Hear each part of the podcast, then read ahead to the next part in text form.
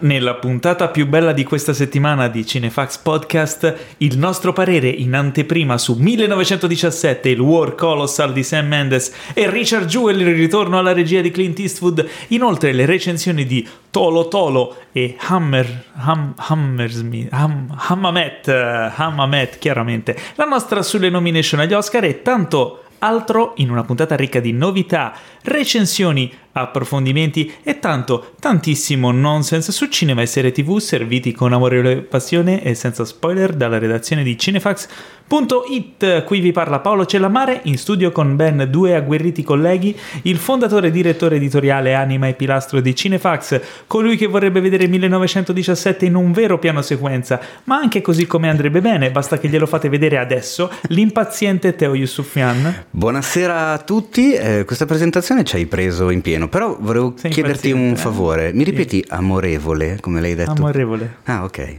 No, perché prima l'hai detto tipo a mille all'ora, è venuto fuori... è venuto un amorevole amorevole. Amorevole. È un fotografo giramondo, un artista, un videomaker con un gigantesco repertorio di aneddoti assurdi che spazzano tra i genitali delle iene e le disavventure in Mozambico, oltre ad essere un cinefilo doc. Pietro Baroni. Eccoci qua, oh, vengo appena da... Sono appena uscito dal cinema Maledetto- all'anteprima di maledetto bastardo. 1917. 1917. Ti odio, Perché Teo ti guarda così male? ti odio, Perché Teo ti sta puntando una 44 Magnum? ti odio. Teo, io ho visto in anteprima Richard Jewell. Non, Eh, mi ma... ah, sì, anche. Ti Meno posso, però. ti posso dire una cosa però. Dimmi. Clint Eastwood è ancora vivo. Ok, è un po' che non lo diciamo, il caro Clint. Ma secondo te sarà il suo ultimo film, eh, Richard Jewell? No, No, vero? dipende. No, secondo me no. Adesso- Oddio, però... Adesso secondo me cercherà di fare tre film all'anno. Ah, proprio così, per farne il più possibile uno dopo l'altro. Ma continuasse così io sarei più che contento. Bene. Ma parleremo di questi film più tardi, Esatto. perché prima abbiamo altre cose di cui discutere. eh.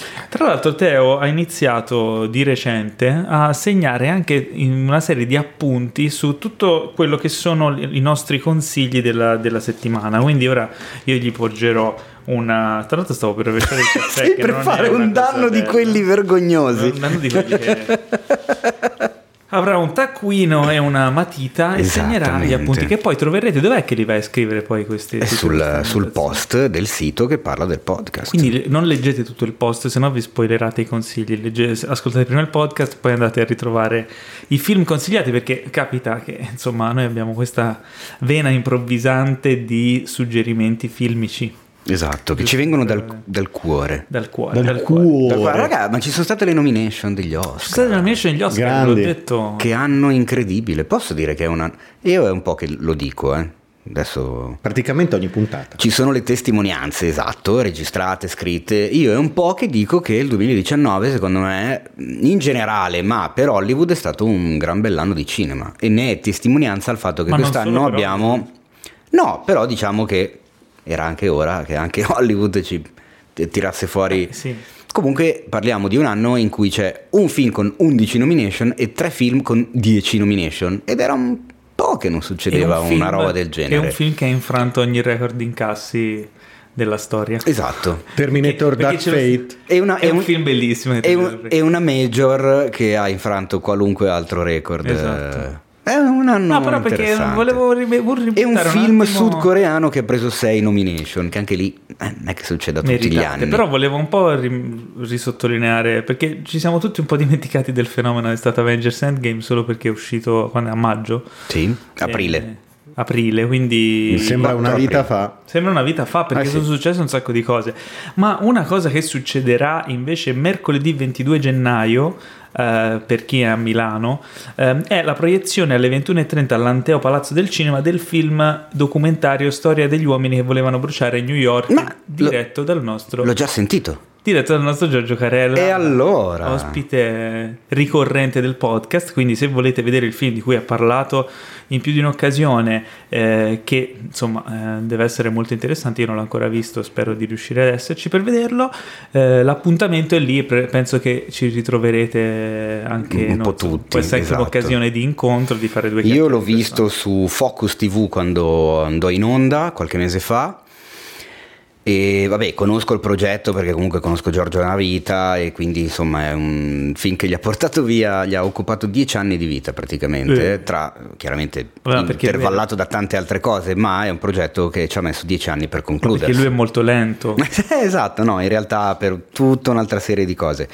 E secondo me è un documentario veramente, veramente molto ben riuscito che racconta una, un- una pagina, una delle pagine della nostra storia, della storia italiana, della storia del, del ventennio fascista e della seconda guerra mondiale veramente particolare e semisconosciuta, perché al di là della decima flottiglia MAS, che è, insomma è l'argomento principe del documentario, c'è proprio la storia che riguarda il titolo, cioè gli uomini che volevano bruciare New York, ma per non spoilerare nulla non aggiungo nulla. quindi- Tra l'altro io non l'ho visto, infatti verrò a vederlo al Vieni. cinema, ma ne ho parlato tanto con Giorgio nelle varie occasioni in cui ci siamo incontrati e ho proprio notato l'amore di Giorgio verso questo progetto, quindi sicuramente sarà delizioso, conoscendo la sua bravura, ma soprattutto come parlava di questa, gli brillavano gli occhi ogni volta che ne parlava di questa storia.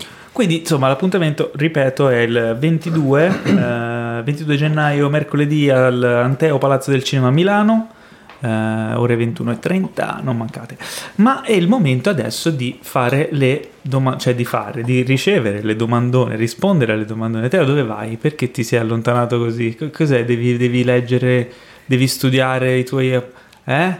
Poi, poi io non lo so, Teo... Ma io faccio tutto in modo da essere cauto, oggi oggi silenzioso, sputo. Non, far, non far capire niente. Esatto, cioè, non se ne sarebbe accorto nessuno, invece no, tu devi descrivere. Eh, scrivo, Ah, perché sembra eh, un mimo. Allora, lo sai che abbiamo, abbiamo scelto solo due domande? Ah, Questo- come mai? Perché ci sono due possibili spiegazioni. O abbiamo voluto proprio scegliere la creme della creme, oppure eh, i nostri omuncoli si sono impegnati poco.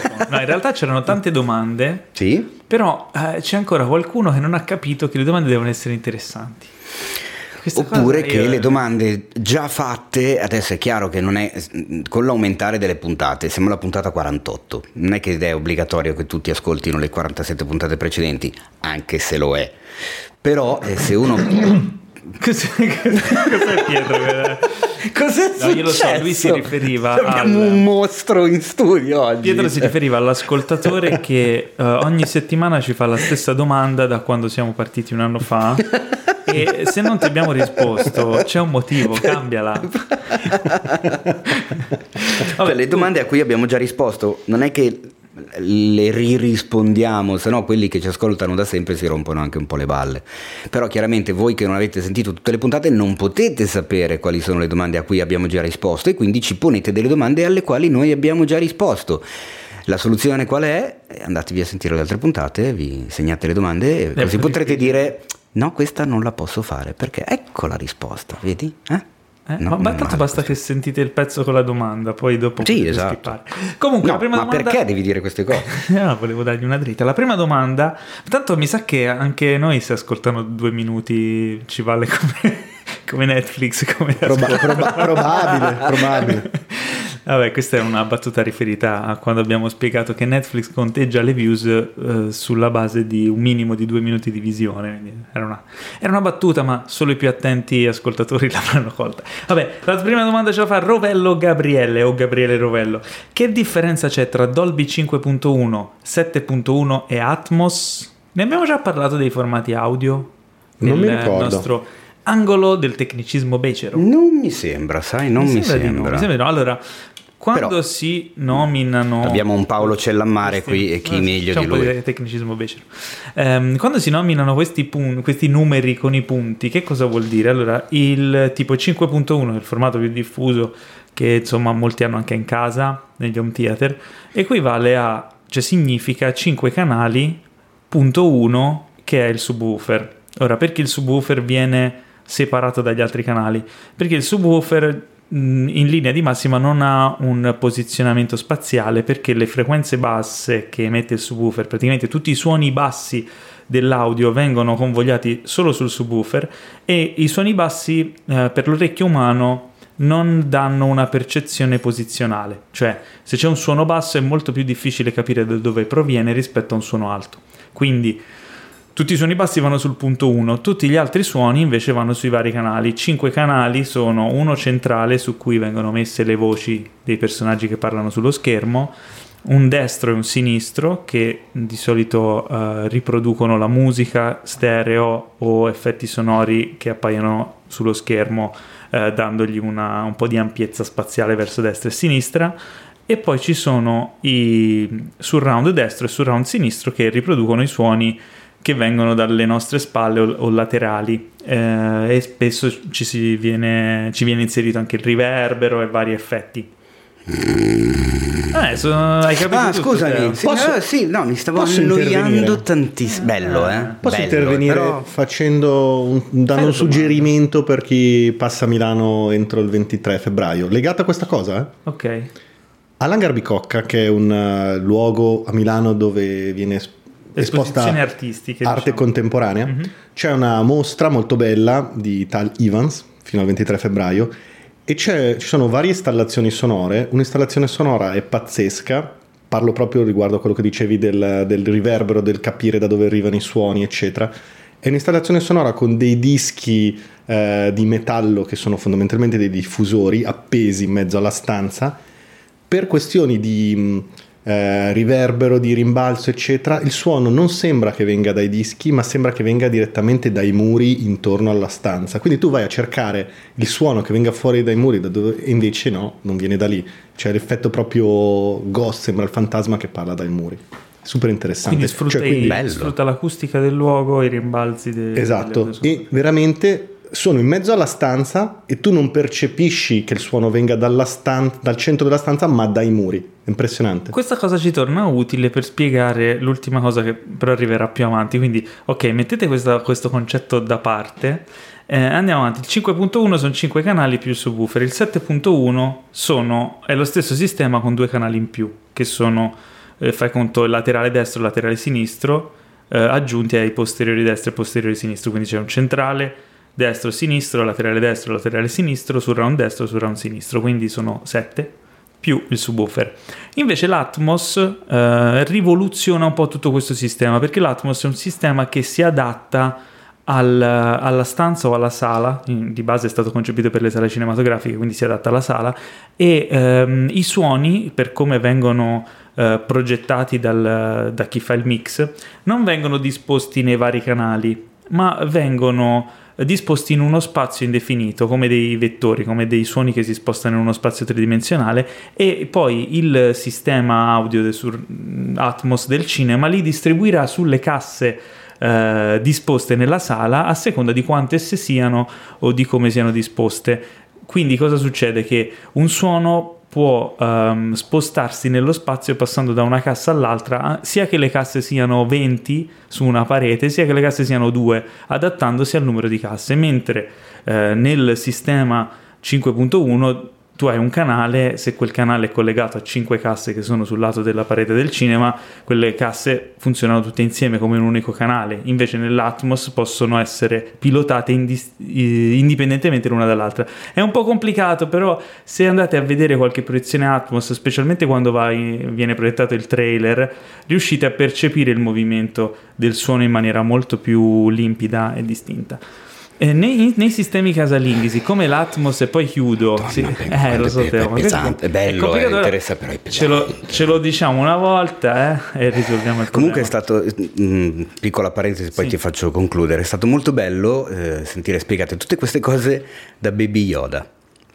Tu, tu non lo sai. No, ma sei in live di nuovo su Instagram. Esattamente. E quindi per far capire agli omuncoli questo concetto hai dovuto mettermi la faccia di Baby Yoda. E certo, no, per farli, capi- per farli partecipare un po' di più a un disco.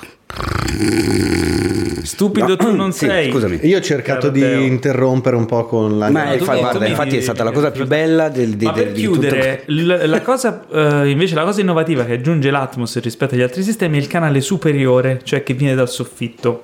Per riprodurre questo canale nei È sistemi soprannominato quello divino, no? casalinghi- Superiore. Ah, che è superiore. Per riprodurre questo canale nei sistemi casalinghi ci sono delle casse che dai lati della TV sparano sul soffitto e vanno di rimbalzo, proprio come, il come quella proiezione che dicevi te, quella Installazione. installazione. Quindi direi di aver. Se, se capito, te, tu hai capito tutto? Io ho, ho seguito tantissimo, Bene. ho preso appunti. Guarda, Ok. faccio Ti vedere. che- interrogo? Ho preso appunti, guarda. guarda non hai preso guarda, nulla, guarda, guarda hai fatto dei disegnini. Eh, vabbè. Vabbè, comunque, questo è per rispondere a Gabriele. Eh, la seconda domandona è: ce la fa Malnatto ed è: quale film vi ha cambiato la vita e perché? Attenzione, Attenzione. questa è una domanda esistenziale di è un- quelle era un violente. documentario sul 5.1 e 7.1 e l'Atmo. Come si chiamava? Bravo. Qual era il titolo? Eh no, era, era questo, documentario sul Documentario. 5.1 7.1 Meraviglia. Già dal titolo prometteva benissimo. Meraviglia. Come rompere le palle spiegando. No, dai, dai. dai, dai, Teo, tu che stai lì che fai, fai i videini. No, io in realtà stavo, eccola, vedi, perché ho scoperto una funzione nuova. e Basta. me- metto, metto a video le domande. Come Così, que- eh, non lo so, l'ho scoperto stasera. Avessi Ah, saputo beh. prima l'avrei cioè, fatto. ci stanno prima. arrivando delle domande live, ma tu devi No, io sto mettendo la domanda alla quale stiamo rispondendo sulla Ah. diretta. Poi magari la vedo solo io. Ah, non so se la quindi vedo la- Ah, ho capito. E quindi lo Così sanno loro lo leggo- leggono cosa sti- di cosa stiamo parlando. e lo Ma sapranno perché? prima di ascoltare il podcast. roba figa No, ma anche. perché lo, lo- lo puoi fare? Perché per ricevere le domande voi dovete farcele su Instagram Eh, certo. quando Teo fa la richiesta della domanda prima delle registrazioni del podcast. Quindi, Che di solito avviene dopo le 21.30 o il martedì o il mercoledì. eh, così, più a grandi linee. Ma sai Ecco. che oggi non mi ricordo chi mi ha scritto dicendo ma quando registrate il podcast che devo fare una domanda? Ma anche a me me stasera. l'hanno chiesto ieri e gli ho detto guarda domani sera non mi ricordo il nome, Spiegavo, però non so se ce l'ha fatta. spiegavo questa cosa perché non lo diciamo mai, facciamo le domandone, ma eh, poche volte spieghiamo come si fanno. Così lo sapete È e non vero. l'avete. Ecco, ok? Quindi qual è sto film che ti ha cambiato la vita? Allora, eh, ne ho già parlato, ma su altre piattaforme, non credo di averlo mai detto nel podcast. Mm, è un film che mi ha a tutti gli effetti cambiato la vita perché io ho preso la decisione di eh, intraprendere la professione di cameraman, che è la professione che faccio da 22, 20, sì, 20, no, 20, minchia, 23 anni, grazie a quel film lì. Quindi direi che mi ha effettivamente cambiato la vita ed è Coiani Scazzi di Godfrey Reggio che è un film di montaggio, nonostante la pronuncia del titolo può, può far ridere perché ha delle assonanze con l'italiano che, che sembra una cosa brutta. Uno dice cogliani Ah. scazzi, cazzo di film è? Coglioni Co- scazzi. coglio- coglioni scazzi, no. Eh, è il primo film di una trilogia che poi è arrivata dopo, in seguito. In realtà il primo film non, non- non aveva velleità di diventare trilogia, comunque i film seguenti sono Powa Cazzi e Nakoi Cazzi. Eh, Cazzi è scritto Q-A-T-S-I. Io l'ho visto da ragazzino quando già stavo studiando cinema alle superiori, ma nel momento in cui ho visto quel film lì, Ma il sono... visto? No, magari, no, è uscito nell'82, mi sembra, 82-83 ed ero troppo piccolo, non credo neanche sia uscito in sala in Italia. Perché è un film particolare, non c'è dialogo, non, c'è, non ci sono attori.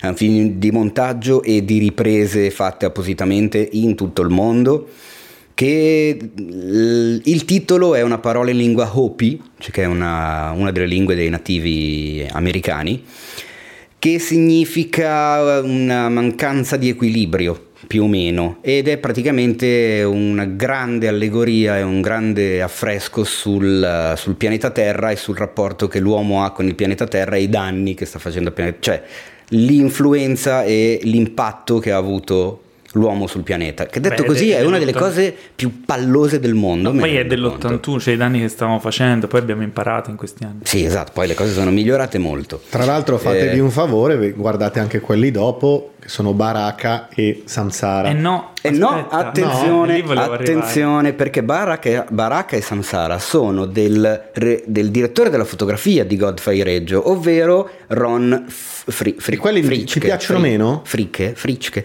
Allora, non è che Io mi li piacciono io li ho meno. adorati. Eh, sono Non- meravigliosi, sono fotograficamente spettacolari. Però sono derivativi, cioè nel senso, eh, se non ci fosse stato Cogliani Scazzi a dare il via al tutto, non ci sarebbero stati anche loro. Io sono molto legato al primo perché effettivamente io quando lo vidi ragazzino rimasi talmente affascinato dalla, dalla composizione dell'inquadratura, perché quello è quel film, cioè tu lo stoppi in qualunque momento e trovi una composizione dell'inquadratura perfettamente armonica, perfett- com- come deve essere un'in- fatta un'inquadratura. Io da ragazzino ho detto, io da grande voglio essere quello che fa le inquadrature, cioè quello che fa Non le belle immagini. non avevo neanche idea di che cazzo di lavoro fosse, cioè all'epoca pensavo facesse tutto il regista, quando invece non è assolutamente vero. Poi ho scoperto che era il cameraman e quindi ho studiato per diventarlo, quindi mi ha a tutti gli effetti segnato l'esistenza senza proprio tra- mezzi allora, termini. Tra Koyani Scazzi, Poyan Cazzi e Powa Cazzi, Powa è Cazzi. P-O-W-A, Powa Cazzi e Nakoi Cazzi. Nakoi Cazzi. Allora, il secondo è più incentrato sull'uomo. Diciamo che se Ah. Koyani Scazzi ha molte riprese aeree, ha molti totaloni, eh, va molto parte molto da lontano, diciamo, sul pianeta per poi scendere un po' verso l'uomo. Powakazzi è più eh, incentrato, diciamo, per terra, con Mm. i piedi per terra, quindi proprio più uomo, umanità, rapporti tra le persone, eh, rapporti tra le società e le comunità. Nacco i cazzi, eh, c'è del digitale, è molto incentrato sulla, sulla guerra nell'ex Jugoslavia, ci sono, è, è un Beh, po' più 2002. tematico. Ed è quello che dei tre mi è, mi è piaciuto un po' meno, mi sembrava anche un po' più il meno ispirato, non so Pietro Eh, se sì, ti sì, li ricordi è vero. tutti e tre. Sì, sì, sì, sì, assolutamente. Mentre Baraka e Samsara sono due meraviglie Sì, visive. esteticamente mostruosi. Io ho avuto anche la fortuna di vedere Samsara al cinema, non so se... Mi- Io ho Minchia, visto, io ho visto Baraka proiettato in 70 mm all'Egyptian a Los Angeles, sc- sc- scusa, ed è la proiezione in pellicola più bella che io abbia mai visto, cazzo, ma di, cioè, tipo di 10 spanne sopra. Non so, cioè quella era una stampa perfetta in 70 mm e lì ne avevamo parlato anche in passato, lì ho capito che cos'era il 70 mm. Eh, porco cane. Cioè tipo è il- lo stato dell'arte del 70 mm. Egyptian di Los Angeles che, eh, Che tu mi insegni è diventato di proprietà di Netflix. Da quando? Ma è sicuro? Dall'anno scorso. chiuso? La, Dalla- Il deal chiuso, confermato? Sì, ma tipo la primavera scorsa. È uno dei ricordo. cinema storici de- di Los Che è fighissimo, su Hollywood l'altro. Boulevard sta praticamente di fronte al Chinese Theater dove poco, poco più in là insomma, dove Sì. fanno gli Oscar dove fanno Gli Oscar li fanno al Dolby, una al volta li Dolby, facevano. vero, prima li facevano insomma è la zona lì dei cinema più importanti ed è uno dei cinema storici credo che sia uno dei primi cinema della storia insomma de- di Hollywood Beh, ma eh, rispondete anche voi però. alla Eh, quindi no, non è che rispondo solo io. Ma io posso dire non tanto che mi ha cambiato la vita, ma la mia percezione del cinema. Ero ragazzino, sono andato a vedere al cinema Philadelphia e lì ho scoperto che ci si può commuovere, piansi come un bambino, quel film lì, era il periodo ehm, veramente all'apice della lotta contro l'AIDS, se ne parlava tanto in tutto il mondo, eccetera.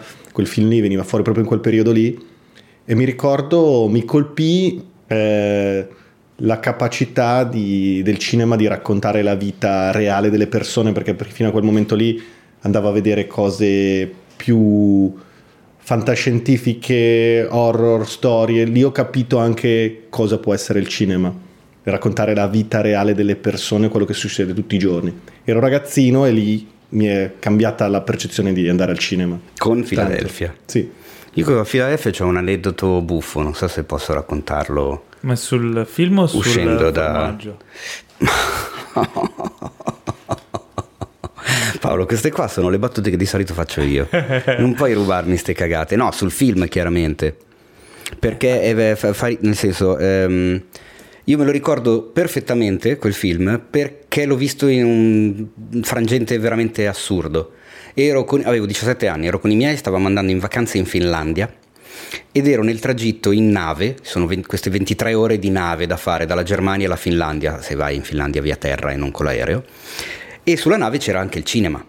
Ho detto, cazzo, mi vado a vedere un film, chissà che film danno. C'era Philadelphia che io non avevo visto al cinema quell'anno, era uscito quell'anno lì, era nel 94. Sono entrato a vedere Philadelphia e con mio sommo stupore, chiaramente da, da scemetto diciassettenne, il film era in lingua originale sottotitolato in tedesco e finlandese e il mio inglese quando avevo 17 anni non era così eh, perfetto. Quindi capii un po' poco del film, ma rimasi affascinato dall'interpretazione lo stesso comunque di Tom Hanks e Denzel Washington e mi fece ridere la situazione perché cioè, un film la in bat- nave La eh, battuta, in- la famosa battuta ti fece ridere o ai tempi non la capivi? quella dello yogurt No. La battuta quella degli, sugli avvocati. Ah, quella sugli avvocati? No, mi sa che non l'avevo capita. Ok. Ok.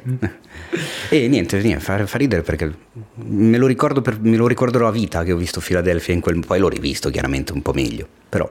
Invece il mio, il primo che mi viene in mente è banalissimo, però ha un significato particolare perché... Non l'ho mai ehm, visto io. sì Banale. Che che- film è banalissimo? Banalissimo, non l'ho mai visto. È Bana- Ma- bana- Matrix. banalissimo, regia di? Matrix. Ah. Eh, Banalissimo regia di Matrix. Sì. È incredibile, che cazzo di film è? Co- Come si chiama Matrix di nome? John. John Matrix. Già Matrix. Bella citazione. Allora, no, Matrix perché mh, andai, vabbè, ero già super cinefilo e già è tipo il mio sogno era di fare il regista, volevo- ero già dentro questa cosa qui. Però quando andai a vedere Matrix non sapevo minimamente cosa fosse. Mi- era un periodo che forse seguivo un po' meno, non avevo visto il trailer, non sapevo nulla. I miei amici mi trascinarono e rimasi, cioè iniziai a vedere questo film che non sapevo cosa fosse, rimasi sconvolto perché, ehm, perché mi ha cambiato la vita? Perché è stato il film che mi ha attivato un trigger di fare le cose. Cioè, tipo, il giorno dopo era- eravamo con la, con la camera in mano a girare della roba. Volevamo fare un corto, volevamo fare... Cioè, tipo, quel film che ti fa switchare e dici, ok, basta, basta perdere tempo, bisogna fare cose, perché questo, si può fare questa roba qui, no?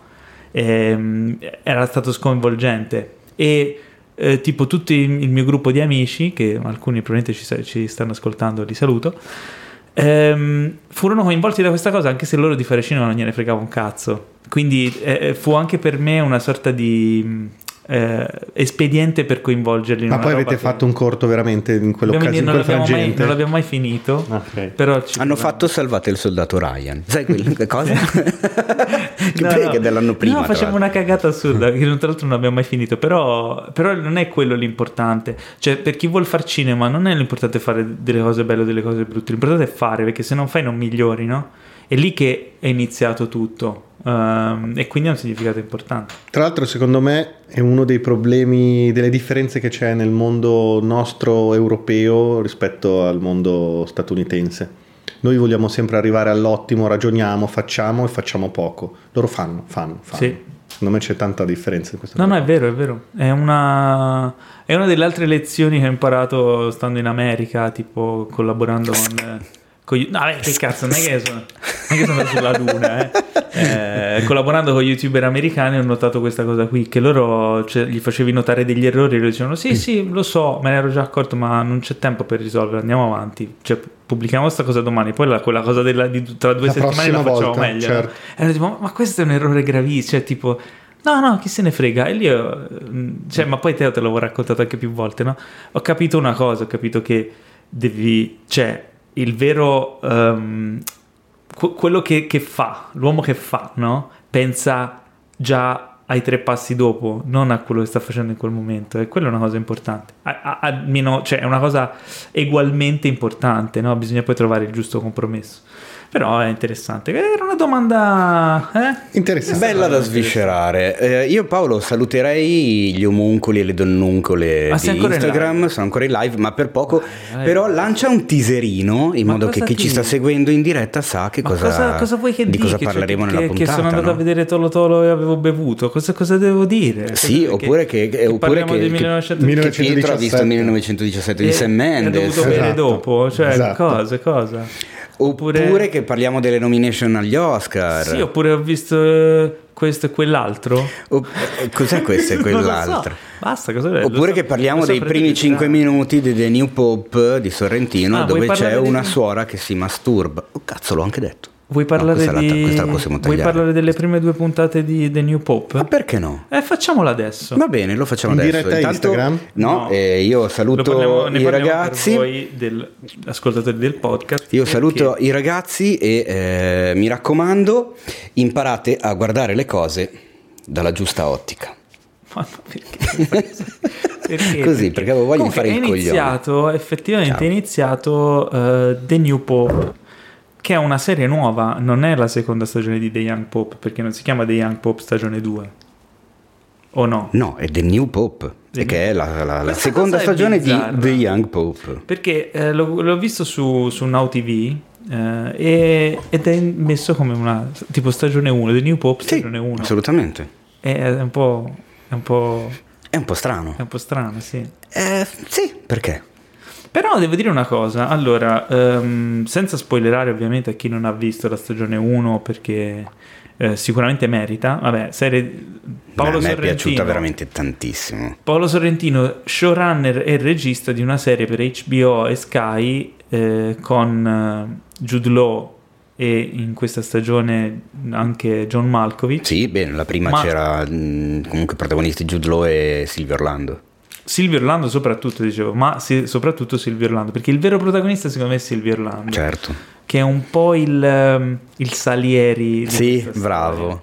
E devo dire che questa seconda stagione va contro ogni aspettativa Quindi- che io potessi avere. Più che mh, protagonista direi narratore. No, no, no, no, no. No, no, no, no, protagonista.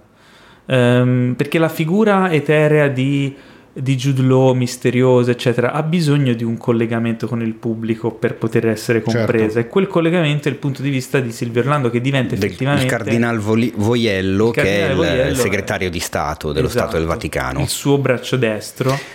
che però è diciamo colui che prima dell'arrivo del personaggio di Jude Law, che è Lenny Belardo, ovvero Pio XIII, eh, Voiello è colui che muove i fili, che, Certo. che ha i rapporti con gli altri stati, con eh, le, le società finanziarie, con la struttura, con lo IOR, con, con- con il cavo- con tutto quanto quello che insomma di importante e di grosso c'ha il Vaticano. A me ricorda un po' la figura di Ratzinger prima di diventare papa, con la Mm. differenza che invece di essere tedesco è napoletano.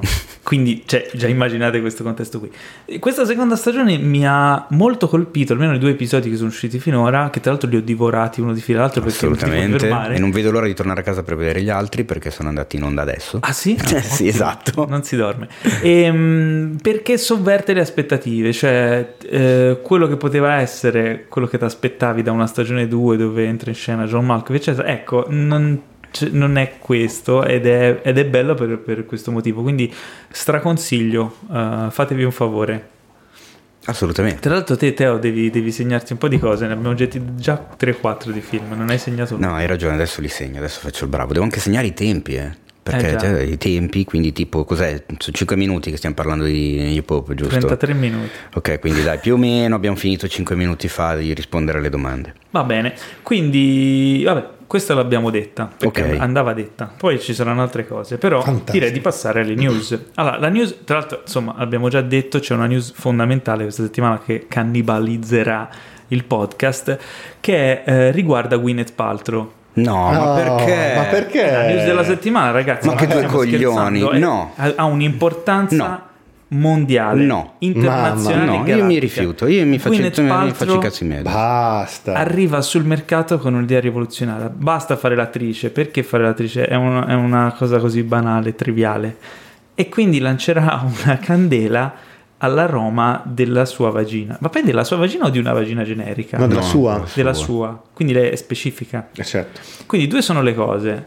O cioè, deve essere un odore incredibilmente inebriante, o Gwyneth Paltrow è completamente uscita di senno. Ma penso sia più la seconda, dai. Cioè, Vabbè, questa era un po' una. Teo l'ha presa sul serio, era, era una sorta di. Introduzione alle news. Provocazione, dai, era la news del momento. Tutti non parlano d'altro, non si poteva. Eh, non poi guarda, no? e poi che facciamoci due domande sul fatto che tutti non parlano di sta roba qua, cioè, ma porco volevo- zio. Era quello che volevo arrivare. Mamma mia, ragazzi. E tutti invece parlano di una cosa banale come le nomination agli Oscar, Esatto. in cui il film che ha avuto più nomination è un cinecomic.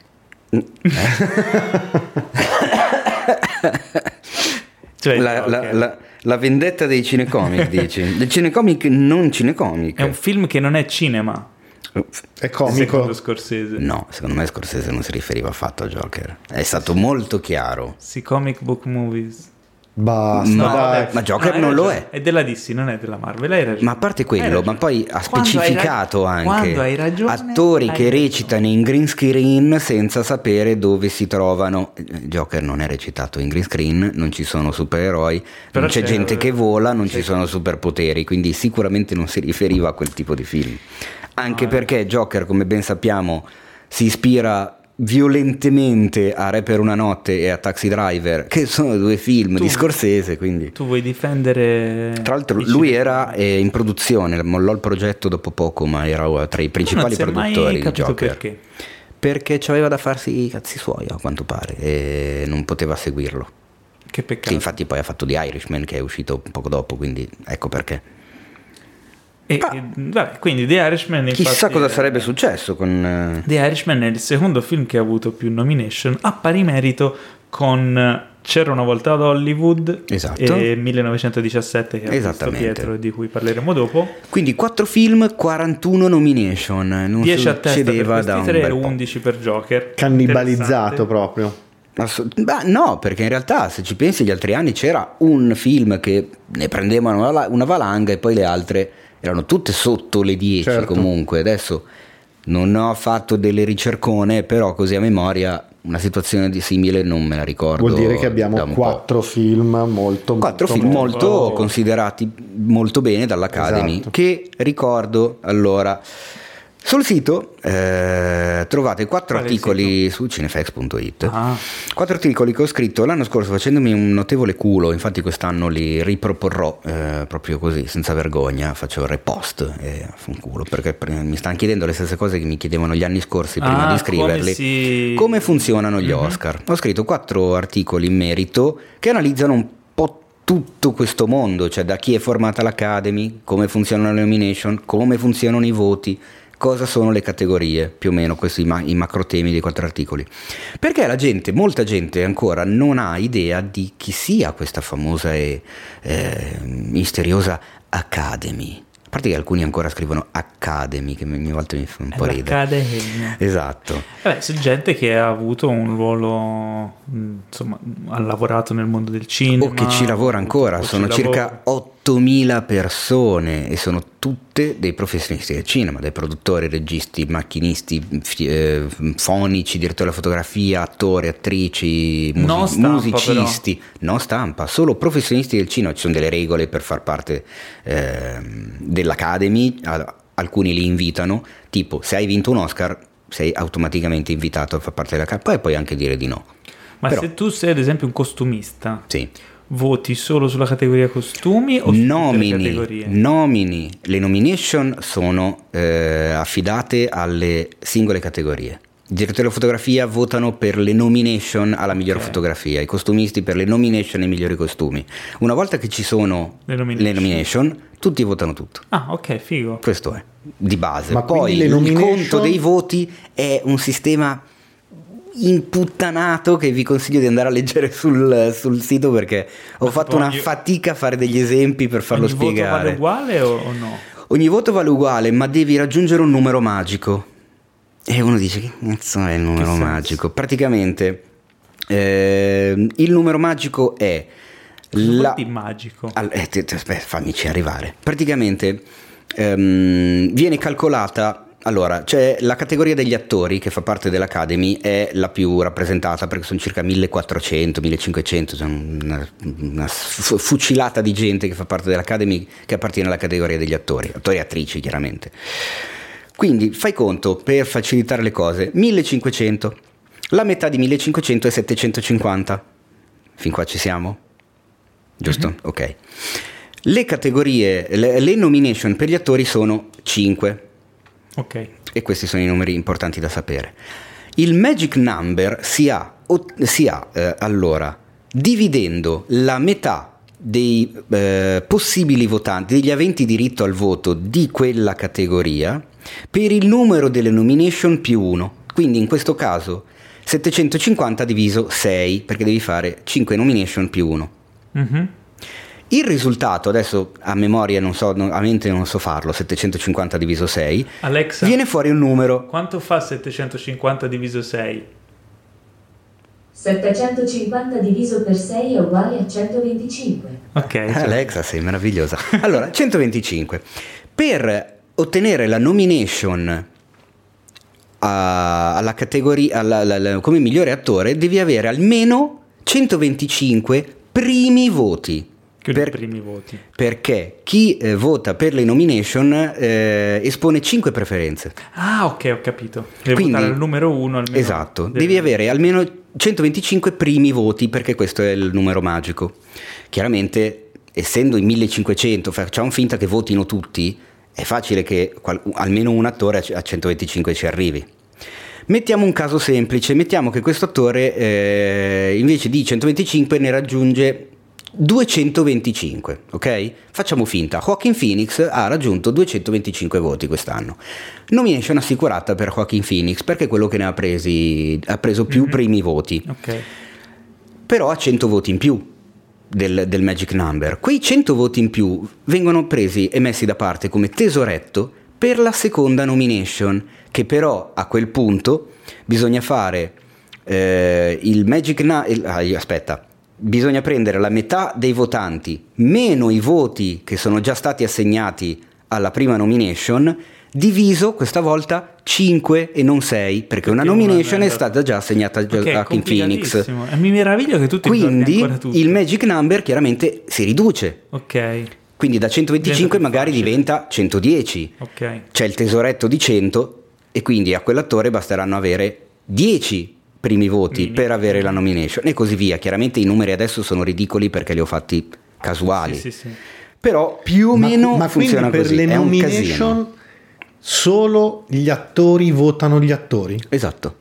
Solo i produttori votano i film solo i registi votano i registi e così E via. Però volta- nella vi- quindi tu nell'Academy, anche se sei stato o sei sia, sia sceneggiatore sia regista, vieni invitato al ruolo per una sola categoria? Loro ti invitano e a quel punto, nel momento in cui ti invitano, eh, se tu hai eh, ricoperto più... Allora, loro ti invitano, ma per essere membro dell'Academy devi, eh, come si dice, devi rispondere a determinati parametri. Certo. O aver vinto un Oscar, o aver vi- avuto una nomination negli ultimi 5 anni, o aver mh, lavorato negli ultimi 10 anni ad almeno tre film importanti. E per importanti loro intendono o candidati in qualche maniera a miglior film, miglior regia, o che hanno avuto riconoscimenti importanti all'estero. C'è ad esempio il nostro Luca Bigazzi, direttore della fotografia di Paolo Sorrentino, due anni fa è stato invitato a essere un membro dell'Academy Awards, del- no, dell'Academy of Motion Arts, Pictures and Science. Ma perché? Quindi lo è ancora, una volta che entri rimani. no? Una volta che, rie- che entri rimani a vita, ma non si sa se Bigazzi abbia accettato, perché comunque i, ca- i membri della- dell'Academy sono segreti, segreti tra virgolette, Ok. perché poi ci sono i vari presidenti delle branch, ovvero delle categorie che vengono, ad esempio Spielberg si sa che fa parte dell'Academy, Tom Hanks si sa che fa parte dell'Academy perché fino a due anni fa era il presidente del branch degli attori e quindi per, sei per forza dell'Academy. Ma quindi vieni invitato per una categoria sola? Tu vieni invitato per una categoria, se eh, caso strano, non so se sia mai successo, metti caso che, non lo so, Ignarritu venga candidato come regista, venga invitato come regista e produttore perché ha vinto sia come miglior regista sia come miglior film, a quel punto sarà lui che dovrà decidere da che parte stare. E domanda perché un Bigazzi o un, o un X o Y dovrebbe decidere di non eh, accettare l'invito? Talmente di prestigio che... Bah, eh, di prestigio però tanto non lo sa nessuno. Ah ok. Eh, È un- può essere un onere, magari. non lo so. Comunque, eh, una volta invece che escono le nomination, come in questo caso nel momento attuale, poi i voti, ognuno vota tutto e quindi ogni voto vale uno e vince chi prende esattamente. Esatto, sì, certo. Tutto più semplice. E lì alla fine sì, Dopo- Ok, do- a ok, quel punto ok. sì, fortunatamente. Comunque in queste nomination il vero outsider è Parasite, che Eh sì. si è beccato ben 6 nomination, tra cui non solo miglior film straniero, anzi miglior film in lingua straniera, ma anche miglior film e miglior regia. Ma io devo dire, ne parlavo l'altro giorno con un amico, che il, um, il cinema orientale sta iniziando ad avere una caratteristica che non aveva fino a poco tempo fa. Io non sono tanto esperto di cinema orientale, quindi vado a sensazione, però visto che quest'anno ho visto Parasite, ho visto ehm, eh, Burning, ho visto anche quello che aveva vinto, adesso mi sovviene, quello giapponese che aveva vinto, credo, Cannes l'anno scorso. Eh, Shoplifters, Corea. Esatto. Di Esatto. Coeda. È uscito bello. anche. Mademoiselle quest'anno da noi, che era di tre anni fa, però The Handmaiden di, di, di, di, Park. Sì, di Park. La caratteristica che stanno iniziando ad avere molti film orientali, secondo me, è che pur mantenendo la loro caratteristica di essere un film orientale sta strizzando l'occhio di più al gusto occidentale universale mondiale, cioè Parasite è un film assolutamente universale, capolavoro bellissimo. Io penso ai film eh, di, poi chiedo qua la pronuncia giusta che non la so, di Kinky Duke, Ferro 3 che adoro, fatevi un favore, guardatelo, eh, o il Old Boy, sono tutti film molto marcatamente orientali. Questi secondo me nuovi Burning anche, cioè iniziano ad avere un gusto più universale. Questa è un po' la sensazione. Però hanno, secondo me la particolarità è che riescono a, a spiazzare e a dare un senso di freschezza. Per esempio Parasite, no? Esatto. Eh, senza entrare nel dettaglio. Ma Parasite non è un film in tre atti classico, è un film in Mhm. cinque atti. E già questa cosa qui allo spettatore abituato al cinema hollywoodiano, a un certo punto gli spezza. eh, ad ad un certo punto tu fisiologicamente dici ok, ora è finito il film. Invece no, ci sono ancora due atti. Perché la struttura, sebbene uno non- magari non conosca eh, I meccanismi. i meccanismi di sceneggiatura, No, no, eccetera, certo, ma- però li hai assimilati involontariamente accorgi, in, una, certo. in una vita di visione di, di film e prodotti con struttura classica. Quindi lo percepisci e questa cosa qui ti spiazza e questo tipo di eh, sorpresa è piacevole quando è un bel film, no? E quindi eh, ti dà quel senso, ah, sto vedendo qualcosa di fresco, di nuovo, di diverso.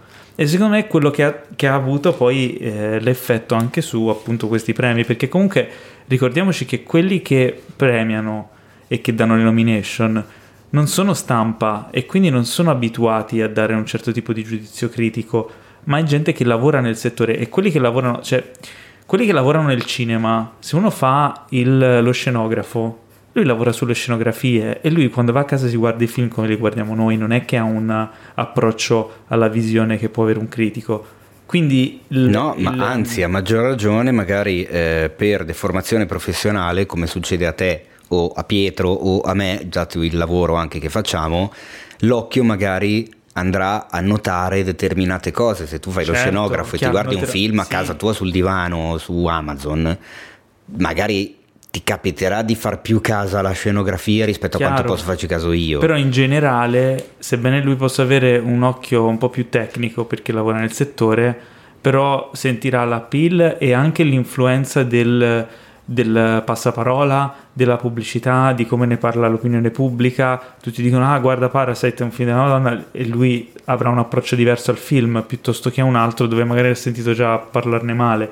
Quindi ci sono anche queste cose che influiscono e anche per questo motivo eh, le major fanno la campagna Oscar, cioè cercano di pubblicizzare i film in un certo modo per eh, orientare un po' l'opinione pubblica, perché comunque 8000 eh, membri dell'Academy fanno parte dell'opinione pubblica alla fine o comunque ne vengono influenzati, Certo. no? Sì, Quindi niente, no, Parasite, assolutamente d'accordo. eh, No, il, il mio punto era per dire per rispondere a molte critiche che come al solito tutti gli anni mi tocca leggere ogni volta eh, del fatto che ah, l'Aca- l'Academy non capisce un cazzo l'Academy è in, questi premi sono, in- sono una stronzata sono inutili Ma dai, ma sono- date a caso Ma sono poche le persone che dicono queste cose. No, per- ma ci sono, ma ce ne sono tante, allora- più di quelle che pensi. Il fatto è che appunto se 8000 professionisti del cinema decidono di premiare e applaudire un film a livello tecnico, perché di quello si parla, non è che cioè, al di là del... Ma neanche Si- alla fine, cioè nel senso gli Oscar sono il premio più importante di Mm, cinema che esista no. a livello di Sono il premio di più, mar- più marketing. È il per- premio più impor- seguito. È il Ecco, premio esatto, più, premio più seguito. sì. più seguito e riconosciuto. Il più importante a livello marketing, nel senso che eh, nel momento in cui tu vinci un Eh, Oscar... Più, è il più importante, cioè, più importante. Non è il detentore della verità assoluta. Eh, Io chiederei, io chiederei a un regista se preferisce vincere un Oscar o una Palma d'Oro, sai? Io Eh? sto parlando di- della conoscenza generale. Cioè Oh, del- e allora vedi che è marketing. È anche, che Cioè, qualsiasi, anche se nell'ambiente, anche se diciamo che un marketing. leone o una palma. Ma anche quelle su marketing. Ma certo Tutti che sono marketing, ma sono un filino più uh, se d'autore, vai diciamo. in piazza e vai lì con l'Oscar in mano, dicono: "Oh, guarda, c'è un Oscar. Se vai lì con la Palma d'Oro, magari uno Ho su- capito, su ma tu, 10, tu stai parlando della forse. gente, io sto parlando di un'altra cosa, un altro, un altro punto di vista. Insomma, hai presente quando dicono eh, in America si usa tanto sta cosa, no? Tipo il film più grande dell'anno, no? Sì. The biggest film of the year, che intendono quello che ha incassato di più, cioè quindi quello che ha raccolto più consensi o comunque più soldi dal pubblico, no? E, e Oscar sono il, il premio più grande che esista, no? Sì, In questo sono, senso sono i più famosi. Comunque. famosi. Questo sicuramente. Dicevo, detto questo, però non vuol dire che per forza detengano la verità assoluta o comunque detengono la verità assoluta. L'importanza culminante su quello che premiano, perché è comunque un premio dato da, un, eh, da una serie di persone che, come dicevo, si fanno influenzare, che comunque non, è- non necessariamente hanno una visione critica che può avere un, un- un critico. Invece, secondo me, Cannes ha un impatto diverso o comunque Cannes come anche altri premi come anche Venezia eccetera perché c'è una giuria ben delineata di persone scelte per determinate caratteristiche e la selezione anche viene fatta con un altro criterio.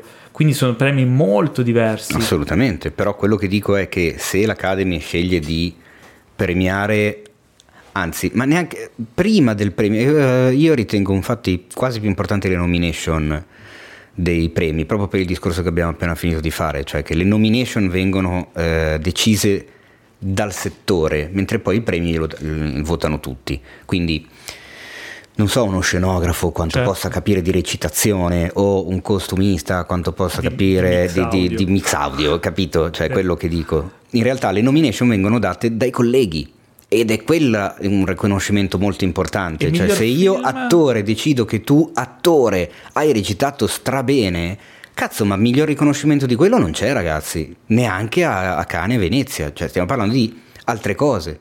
chi le E- dà quelle per il miglior film i produttori? Esatto, i produttori sì. ok Eh, sempre lì siamo, perché comunque Hollywood mette al primo posto Vabbè, la certo. produzione, Eh, perché Hollywood non è... produttore non esisterebbe film, Esattamente. quindi. Eh, e beh, chiuderei dicendo proprio il, ehm, elencando i candidati a miglior film e Sì. facendo un nostro pronostico personale, puramente Io non li faccio anche perché Solo il miglior man- film. manca molto poco. Solo il miglior film. No, Dimmene tre. non posso. Dai. No, non l'ho fatto neanche l'anno scorso. Tra un po' parte il concorso Oscar, Paolo. Allora facciamo Tra molto, molto poco Cos'è il parte. concorso? Dopo mi spieghi il concorso. Ma Oscar. cosa cos'è? Una roba che faccio da 5 anni. Io Cos'è? non ho idea di cosa sia, Ma fai neanche il veramente pubblico. schifo, maledetto. io e Pietro diremo il nostro favorito per il miglior film e tu commenterai. Ti va bene? Ma proviamo. Ok, Vai. allora. I film candidati sono Quello che pensi, non quello che vorresti tu, eh. Quello che Eh no, è proprio che- quello che non devo dire. No, no, No, dico- quello che penso che io io di- dico quello che penso che Vincerà, vinca. non quello che, pe- che vorresti che vinca. Ma io li accomuno insieme perché sono passionale. Ah, ok. Ok. Quindi sono le nomination sono The Irishman, Parasite, C'era una volta Hollywood, 1917, Storia di un matrimonio, Joker, Jojo Rabbit, Piccole donne e Le Mans 66 la grande sfida. Quindi sono eh, nove. 9. no. Sì, quest'anno 9. Cambiano sempre. Il miglior film, sempre perché ormai sono preparatissimo, ehm, sono tutte 5 nomination, tranne fino all'anno scorso miglior trucco e parrucco che erano state sempre storicamente 3, mentre da quest'anno sono 5 anche loro, mentre miglior film non possono essere meno di 9 e più di 10, quindi, eh, meno di 5 e più di 10, quindi ogni anno varia, ma minimo 5 e massimo 10. Quest'anno Ok, sono nove. 9. Nove. Io tre di questi nove non li ho visti, che sono 1917, eh, Piccole donne e Jojo Rabbit. Che E- sono tutte e tre devono ancora uscire. Forse Piccole donne è uscito adesso. È uscito, è uscito. Ok. Quindi Anche a me mancano quelli, sai? No, mi mancano anche... No, a te sicuro Ah, ti manca, mi manca le mani. 1917. Mi manca anche le mani. Le mani bello. Eh, Sentito con che tono te l'ha detto? Sì, lo so, ho fatto finta di niente. Beh, sto quindi... pensando. Eh, vedi? Te Pietro lo sai già? Io punto sull'underdog. Vince Parasite. Parasite. Ma sai che anch'io. Secondo me vince Te- Parasite. Miglior film? Miglior film. Ci starebbe. Sì, cioè, poi non ho visto Piccole donne, ne stanno parlando tanto bene. 1917 sembra il mega fenomeno e tu l'hai visto e dici Parasite. Io, io l'ho visto, Teo non l'ha visto. Eh già. Anche me siete pezzi di Chissà se merda Teo, te non lo può dire quale- su quale scommette, ma chissà se scommette su quello che non ha visto. Jojo Rabbit eh, sembra figo, ma non penso che possa arrivare lì. Sia per, per- Non lo so, però. Tutto può essere. Però anch'io vorrei scommettere su Parasite. Sì. Non lo so, potrebbe, cioè, lo vedo come, come quando ha vinto, O, allora, o Parasite come quando aveva vinto The Millionaire. Secondo me o Parasite o Joker. Cioè Joker dico che secondo me potrebbe per il fenomeno che è stato... No, secondo me non vince miglior film Joker. Mm, non lo so, secondo me potrebbe. Non sto dicendo che io non lo premierei. No, certo. Beh, È bellissimo, eh, ma non Sì, lo premierei, sì. però io voterei Parasite. Mi vai a vedere un attimo al volo eh, Ci siamo trovati su questa chi, cosa. chi è No, nominato al miglior montaggio? Montaggio, Allora, montaggio, miglior qua montaggio. sceneggiature, fotografia. Eccolo Ah, scusami, tra l'altro, fotografia, io vorrei dire che nelle mie previsioni che ho pubblicato il giorno prima avevo detto che storicamente eh, i candidati alla miglior fotografia agli Oscar sono praticamente gli stessi dei candidati alla- al premio della ASC, ovvero il premio di categoria dei direttori della fotografia. Perché le persone sono le stesse, cioè chi fa parte dell'ASC poi fa parte anche dell'Academy. Negli ultimi, infatti, eh, cos'era? Negli ultimi 5 anni, su 25 nomination, soltanto 3 erano diverse tra uno e l'altro premio. Quest'anno di- pensavo che sarebbe stato così. In realtà ho avuto la sorpresa, la graditissima sorpresa di vedere nominato come miglior fotografia The Lighthouse. Che da noi ancora non Che è uscito. ancora non è uscito Quando- ancora. Non... esce? Mi viene- adesso mi viene un attacco apoplettico. Non si sa ancora quando esce, ma dovrebbe mancare Ah, c'è poco. l'acqua, dopo me Però sono molto contento di vederla, di vedere candidato anche perché hanno fatto un lavoro sulla fotografia bestiale, ne abbiamo parlato nelle altre puntate ed è, ed è bello vederlo. Quindi candidati miglior montaggio, Le Mans, The Irishman, Jojo Rabbit, Joker, Parasite. Tutti Invece- e cinque eh, presenti nel miglior film. Sapete invece che secondo me chi avrà delle belle delusioni? Mm. Quentin. Secondo Anche me se- vincerà secondo pochissima roba. Ho questa sensazione. Vedi Io Paolo, sto- ci troviamo su a previsioni. Io sto indossando la mia miglior faccia da poker. Ah. Comunque, vabbè, quindi niente, sono curioso. Quando sarà il... eh, Tra il 9 e il 10 febbraio alle 2 di notte ora italiana. Tra l'altro, beh, possiamo anche chiederlo alla community Paolo se vuoi. Tu hai buttato lì un'idea l'altra sera nella chat del podcast Perché sì, abbiamo un gruppo. che è, è ancora, è ancora da valutare, da vagliare, da, da- da analizzare per bene. Possiamo chiederglielo a, a chi ci ascolta. Sì, ma tanto poi pensa. facciamo quello che vogliamo noi. Ma certo, questo è di base, però almeno li tiriamo un po' in mezzo, li, No, gli quello- facciamo credere di essere importanti. Quello che avevo scritto, che eh, visto che comunque Cinefax ha anche un canale YouTube, eh, ho detto perché non facciamo Av- av- una live? avrebbe. Avrebbe. eh, ogni tanto qualcosa pubblichi, eh, anche cose carine. Sì, è- tra poco eh, Potremmo fare un concorso Oscar. col cons- che, che poi devi spiegare cos'è. Spiegaci questo concorso. Eh, No, aspetta. Potremmo fare una live mentre seguiamo gli Oscar, però Teo fa, eh ma io devo seguire sul sito, devo pubblicare le robe, eh, sono occupato. Ho detto, vai, se siamo tre o quattro, quando tu sei impegnato, noi parliamo. Così diventa più interessante. non lo so, non vorrei che venisse troppo un cazzeggio, tanto alla fine vogliamo seguire, però potrebbe essere carino, non lo so, fateci sapere anche voi cosa, cosa ne pensate. Allora, diciamo che il problema principale è che se invitiamo Enrico siamo ad alto rischio perché eh, Io non si può una, censurare. una trombetta da stadio. Io porto una trombetta da stadio sul serio. Appena lui dice qualcosa di inopportuno. Eh vabbè, ma porca ma magari dice se porco qua e porco là. Dice È ben cose- altro, esatto. Ben peggio, ben peggio che io taglio. L'indominabile. Esatto, Eh. ma lo amiamo proprio per questo. Ma almeno quest'anno non ci sarà, come tutti gli anni, il concorso Oscar. No, invece sì. Sì, ma di cosa? È una cosa che ho iniziato a fare da quando ho aperto la pagina che aveva tipo 200 like su Facebook, perché l'ho aperta a gennaio e gli Oscar quell'anno erano tipo a fine febbraio, quindi mi cagava nessuno. Semplicemente è indovinare quanti più Oscar possibili. E uno dice, vabbè, bella cagata. Sì, certo, bella cagata. Però come funziona? Innanzitutto, tra molto poco uscirà eh, su YouTube il video con le regole, con la spiegazione di tutto quanto, ma le riassumo in anteprima per voi ascoltatori omuncoli e donnuncole del nostro amatissimo podcast. Non ridere Paolo, eh, la denominazione l'hai inventata tu. Ma non è vero. Allora, eh, dovrete fare una previsione per quanto riguarda tutte le 24 categorie degli Oscar.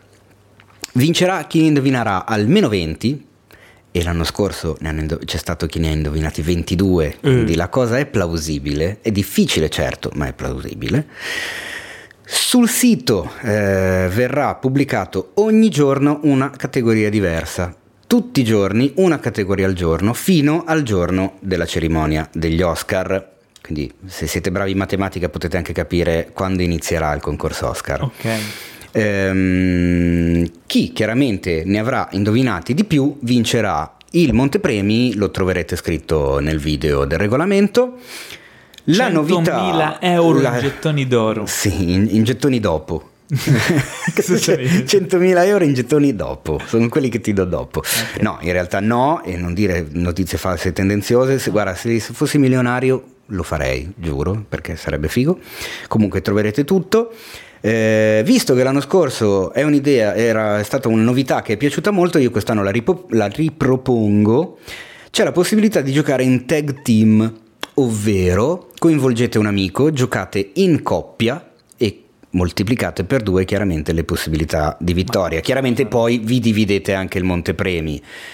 Eh, I voti validi saranno quelli sul sito, sul post, dove ci saranno i candidati ogni giorno con il trailer del film di riferimento. Allora, ora siamo all'ultimo momento, non si può fare, però io dall'anno prossimo propongo una cosa. Un euro di iscrizione ciascuno, ok? Si fa un bel montepremi serio. Eh, e E poi, poi? tipo una riffa. Probabilmente andiamo in galera, però vuoi mettere? no, non ti, non ti caro- Guarda che vitterloggio garantito. Vabbè, andiamo avanti. Allora, notizia dell'ultimo momento relativa a Star Wars.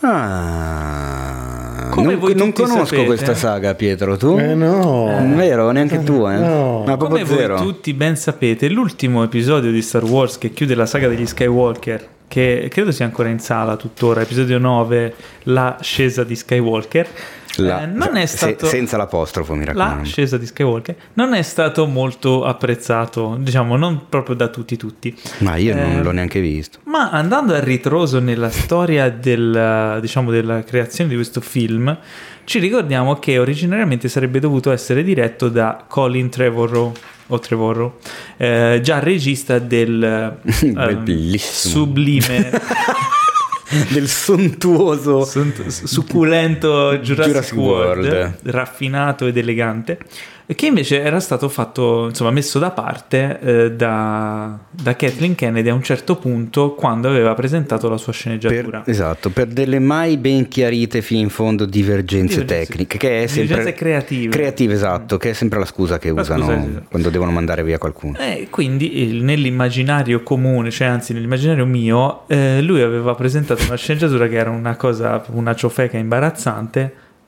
addirittura peggio di quella che poi ha presentato J.J. Abrams, e quindi questa è la mia ipotesi, era stato fatto fuori. Eh, cosa è successo? Oh, poche ore fa eh, è trapelato un... eh, insomma, informazioni su questo presunto, cioè no presunto, su, su questo script scartato, cioè la versione dello script eh, di Colin Trevorrow che sarebbe dovuto essere il suo episodio 9 mai realizzato. Ora, c'è chi dice che questo script sia superiore a quello di J.J. Abrams, eh, c'è chi dice chi se ne frega, eh, c'è da dire che tra uno script e il film definitivo c'è di mezzo un sacco di roba. Oh, eh, io era una che- Esatto. delle cose che avrei voluto dire dopo. una delle regole una delle regole d'oro è da un buono script può venire fuori un brutto film ma da un brutto film non può venire fuori da un brutto script non può venire fuori un buon film ok Ma che comunque. questa è una delle regole sacre Ma Eh, te l'hanno detta i tuoi amici di Los ma Angeles. no l'ha detta cosa lì No, li ha detto ai suoi amici il giorno dopo Matrix. Ah, giusto, è Comunque, vero. John Matrix. allora, eh, cosa, cosa- cosa cambia tra questi, eh, queste due, due versioni dello script? Innanzitutto il film di Trevorrow si chiamava Star Wars Duel of the Fates. Come... Esatto. Cora Mata. Perché tu sai il testo? Certo. Madonna santa, che Era l'unica, nerd. era l'unica cosa bella. Di che, che nerd, che nerd. canzone, eh, uno dei pezzi del- di episodio 1 Sì? eh, Di? era di John Williams ed era Duel of the Di Fates episodio? 1 di Star Wars Non conosco. l'episodio mai fatto comunque niente eh, in questa versione qui cosa succedeva in pratica Palpatine non c'è quindi questa cosa si può dire non è spoiler, Palpatine eh, fa parte de- dell'episodio 9, il ritorno di Palpatine, non c'è questa cosa qui. Cosa ci sarebbe stato? Innanzitutto ehm, il cattivo principale e, e unico di tutto il film sarebbe stato Kylo Ren, che a inizio della storia aveva ordinato di bloccare tutte le comunicazioni tra i pianeti per far sì che non si divulgasse l'informazione che, mh, che Luke avesse insomma salvato la situazione, Gli avesse fatto il culo. quindi bloccasse il trapelare di, ehm, marti- di- insomma, di, di- di Luke come figura martire, come diciamo scintilla per la ribellione. Eh, a quel punto eh, la principessa Leia, che Leila o Leia, che dir si voglia, che ehm, a quel tempo eh, Carrie Fisher non era ancora morta quando lui ha presentato la sceneggiatura, quindi aveva un ruolo abbastanza Importante. importante nella storia, eh, cercava appunto di eh, contrastare la- il primo ordine cercando insomma di, di organizzare una- un contrattacco e eh, eh, Kylo Ren veniva perseguitato dal fantasma di Luke per tutto il film che cercava di, di farlo ragionare. Nel frattempo eh, Rey veniva istruita alla forza e anche lei comunque aiutata dai fantasmi di Luke, di Yoda e di... Obi-Wan? No. No, non so, eh, di, di- di un altro Jedi importante. Eh, di chi era? Non lo so, Di- l'hai forse letto di tu la Anakin, cosa. Forse di Anakin. Eh, esatto, e tra l'altro... Mi è eh, venuto uno scompenso a pensare a chi avrebbe potuto... Eh beh, chi vuoi che l'abbia? Madonna, no, meno male. e tra l'altro ehm, Kylo eh, andava praticamente in- in- nel pianeta dei Sith e trovava un ologramma di Palpatine, quindi Palpatine in realtà appariva ma come ologramma, un messaggio di Palpatine ne- ehm, verso Vader che gli diceva di, eh, nel caso fosse sconfitto, cosa fare in caso di sconfitta contro Luke. No? Ma scusa, ma Anakin non era invece Cosa? Che aiutava... confuso. Sì, tutti questi fantasmi, queste visioni mi hanno confuso. Insomma, diciamo che da- aveva dei tratti che potevano essere migliori e altri che, insomma, non, non so se sarebbe stato... Un po' come tanto dicono meglio. i giovani, cringe. Un po' cringe, sì. Poi, ah, tra l'altro, la cosa più cringe è che a un certo punto Questa cosa Kylo del Ren... fantasma che perseguita fa... Ma Kylo Ren a un certo punto veniva sfigurato e gli fondevano sulla faccia un elmo di un Mandalorian. Ma che cazzo dici? Sì, penso verso il finale veniva tipo, gli veniva bruciata la faccia e quindi gli fondevano nel cranio ma del stai scherzando? No, così. ma così. dai, ma, non- ma secondo me non è vero tutta sta roba, dai. Boh, speriamo che esca tutto lo script. Comunque le fonti sono a quanto pare affidabili. Ma secondo me viene fuori proprio, è stato messo in giro proprio da Colin Trevorrow in seguito al non apprezzamento di questo episodio. Ne Quindi ha per vedere- approfittato. Vabbè, io lo licco, lo faccio Esatto. lo faccio trapelare così vedono che il mio comunque era meglio. Perché c'è tra una cosa brutta e una cosa meno brutta, una cosa meno brutta è più bella di quella brutta. Chiaro. E questa era eh, la notizia. Un'altra notizia invece in ambito sempre Disney che però mi ha sconvolto, cioè mi ha sconvolto, non è che sconvolto, mi è dispiaciuto, è che Scott Derrickson abbandona Eh la regia del sequel di Doctor Strange, cioè Doctor Strange in the Multiverse of Madness. Che tra Oh, l'altro hanno chiarito non sarà così Horror. spinto come... Hanno fatto un po' marcia indietro perché Esatto. non vogliono allontanare il pubblico. Magari po- potrebbe pavidi, essere sono un po' pavidi, dai. Eh, possiamo dire che sono un po' un pavidi. po' marketing. ma, ma sta funzionando quella roba lì di spingere un po' più sulla maturità e sull'oscurità. Ma cazzo, mantienila. Ma non è detto che poi non lo sia il film. Come ti direbbe, Cioè, un- un come ti è- direbbe la gente, eh, ma Disney, sai, devono fare le vabbè, ma battutine. questo non, Ma no, non ha ma senso. guarda, non è questo il punto, è che se io faccio una cosa che ti fa stare un po' col culo sulla punta della sedia, un po' cacato, no? Com'è Eh, che è? Col, culo in punta alla sedia, un po' così rigido, bello, che perché- no? No? Che, e ti, che ti aggrappi un po' ai, ai, ai A- braccioli. apro della una sedia. parentesi quadra. Voi non lo vedete, ma Paolo, quando. Com'è che è? Co- cos'è? Stai col culo per la Ecco, eh, quando, fare, di- quando dice questa cosa mima la situazione Perché e tremolicchia nel- tutto ed è un piacere da vedere. Chiusa la parentesi quadra. Se tu fai un film così, tu vai in sala e te lo godi. Ma molte delle persone, se gli dici, guarda, quello è un film che stai lì sulla sedia, sei tutto in tensione, così dici, ah no, no, no, no, no, per me è troppo. Poi magari se, se fosse andato a vederlo, dici, ah cazzo, è il film più bello che ho visto. Però non ci va perché si cagano addosso, perché la gente è pavida. Allora loro cosa dicono? No, no, ragazzi, è tranquillo il film. Poi magari invece... Bram. Eh, perché quello è marketing, capito? Così lo stai vendendo anche alla gente che se no non ci andrebbe. Tu li fai andare, poi dopo... Ho capito poi il marketing, però qua si sta parlando anche di rating. Si parla anche di rating, chiaramente eh, per loro non, Non- è... In teoria non doveva essere Ho capito, ma anche, PG10. anche Deadpool e Rated R, ma non è che stai lì col culo in punta alla sedia. No, no, che, be- che bello quando fai questa mossa, guarda. Comunque il discorso è che mi è dispiaciuto perché Scott Derrickson, che tra l'altro vorrei recuperare i suoi film precedenti, ehm, secondo me ha fatto un lavoro degristo con il primo Doctor Strange che io reputo uno dei migliori de- dei Marvel Studios. Eh, è uno dei miei preferiti insieme ai Guardiani della Galassia. Visivamente mi era piaciuto da impazzire, cioè aveva delle idee veramente molto molto belle. L'hai rivisto? Ma sai che no? Ho visto Io- solo al io l'ho- cinema. L'ho rivisto una seconda volta con calma, sapendo già cosa andava incontro, e l'ho apprezzato molto di più perché la costruzione del personaggio è molto interessante, non è, non è banale. Mm. Ci sono dei risvolti e delle cose che non lo rendono. Io che non guardo i film Marvel potrei guardarlo. Dovresti guardarlo. Ma nel senso potrei capire comunque la trama? Sì, o... sì, sì, è slegato da ogni cosa, è mm, super comprensibile, non ha, Sì, no, quello non, è vero. non ha non nessun ci incrocio con niente. Mm. È, Ok. è la storia fondamentalmente di un chirurgo, eh, neurochirurgo, così insomma, altamente, cioè importantissimo, anche un po' spavaldo, un po', Un- un po'. che se la crede tanto, no? Ehm, che fa un incidente d'auto e gli distruggono le mani, gli fanno delle operazioni, ma ormai non può più operare. E- però la cosa bella è che un personaggio del genere che perde tutte le sue certezze nella vita, che lo rendono quello che è, che lo rendono quello che lui crede che, che quello è l'elemento che gli dia importanza nel mondo, gli vengono a mancare e lui a un certo punto fa un, fa un processo di crescita in cui scopre che nella vita c'è altro, che quello che è il suo vero valore non è quello che lui poteva fare con le mani, ma quello che lui poteva imparare a fare.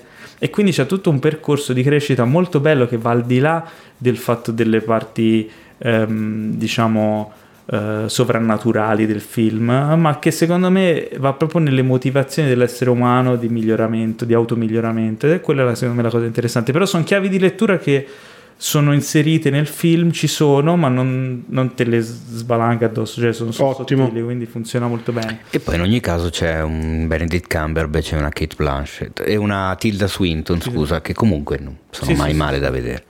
È un, eh, è un bel film.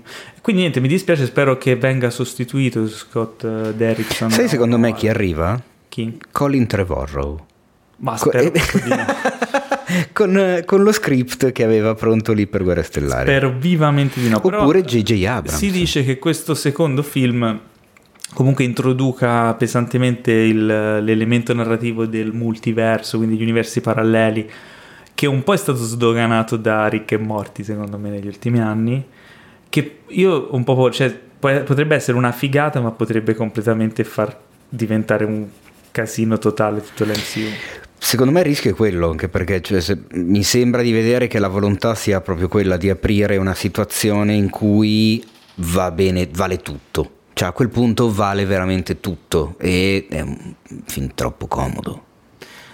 È tro- cioè, veramente, secondo me, come diceva Cioè Pietro proprio prima, no? ap- apri i cancelli, libera le bestie, Eh, falle correre. Il timore di non potersi affacciare a un universo narrativo perché ormai è diventato troppo complesso è una cosa che esiste.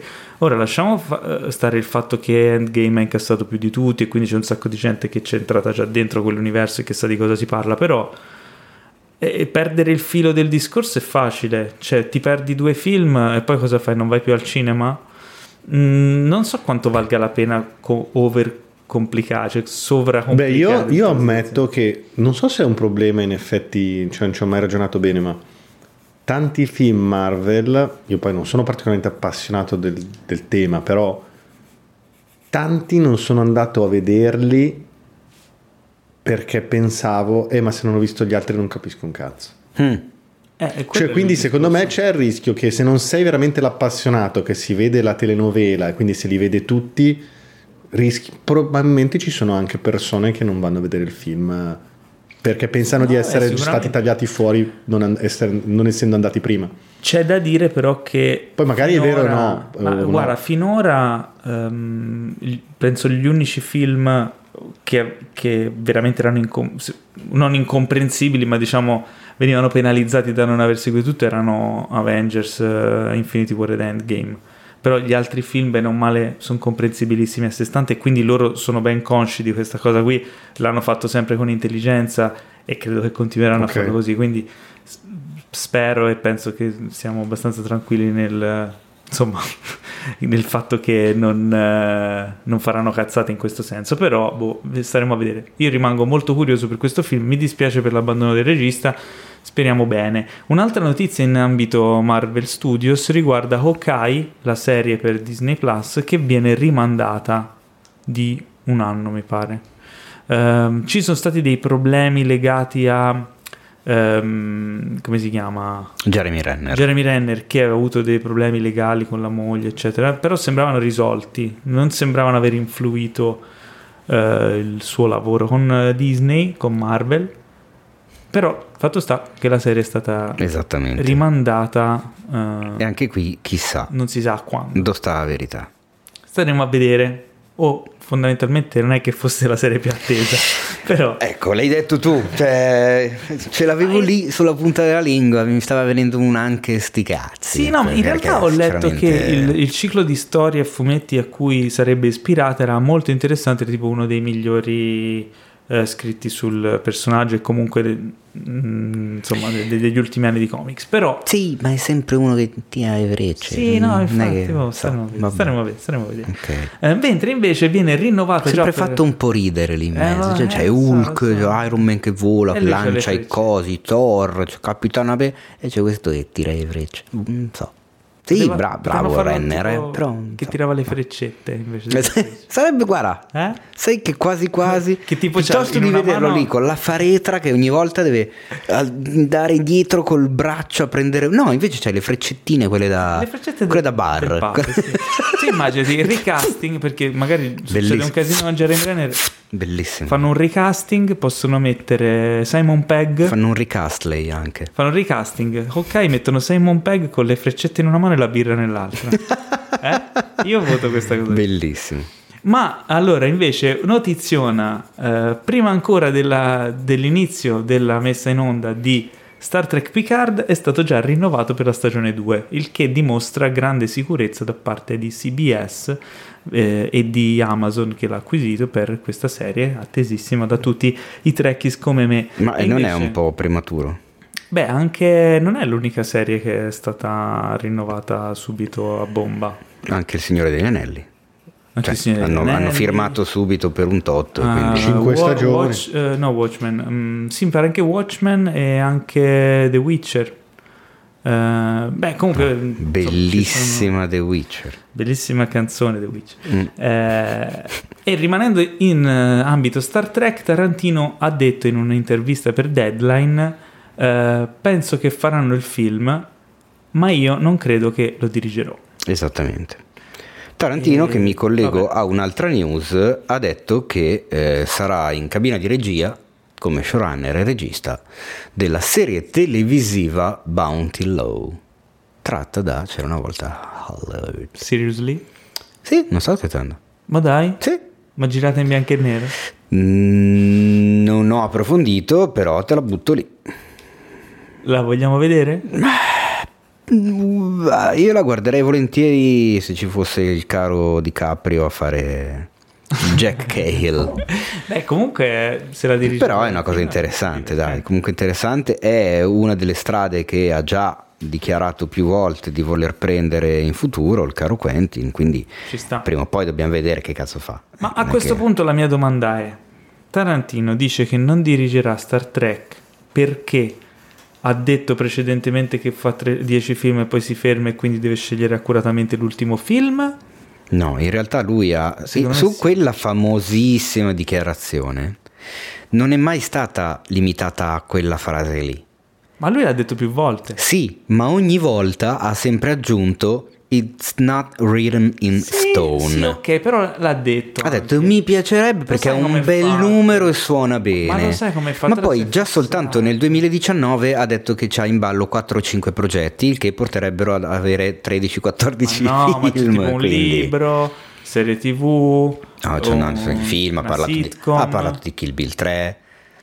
Cioè, Ah sì, insomma. ma lui ogni volta che chiede dice, ma sai, mi piacerebbe fare un film Ma- sulle ma secondo me lui lo fa margherite." apposta, ma infatti non gli credo più, Ma cioè bene basta. Ma infatti quando lui dice probabilmente non lo dirigerò io, e io gli risponderei, vabbè, non è che ci avevo mai creduto.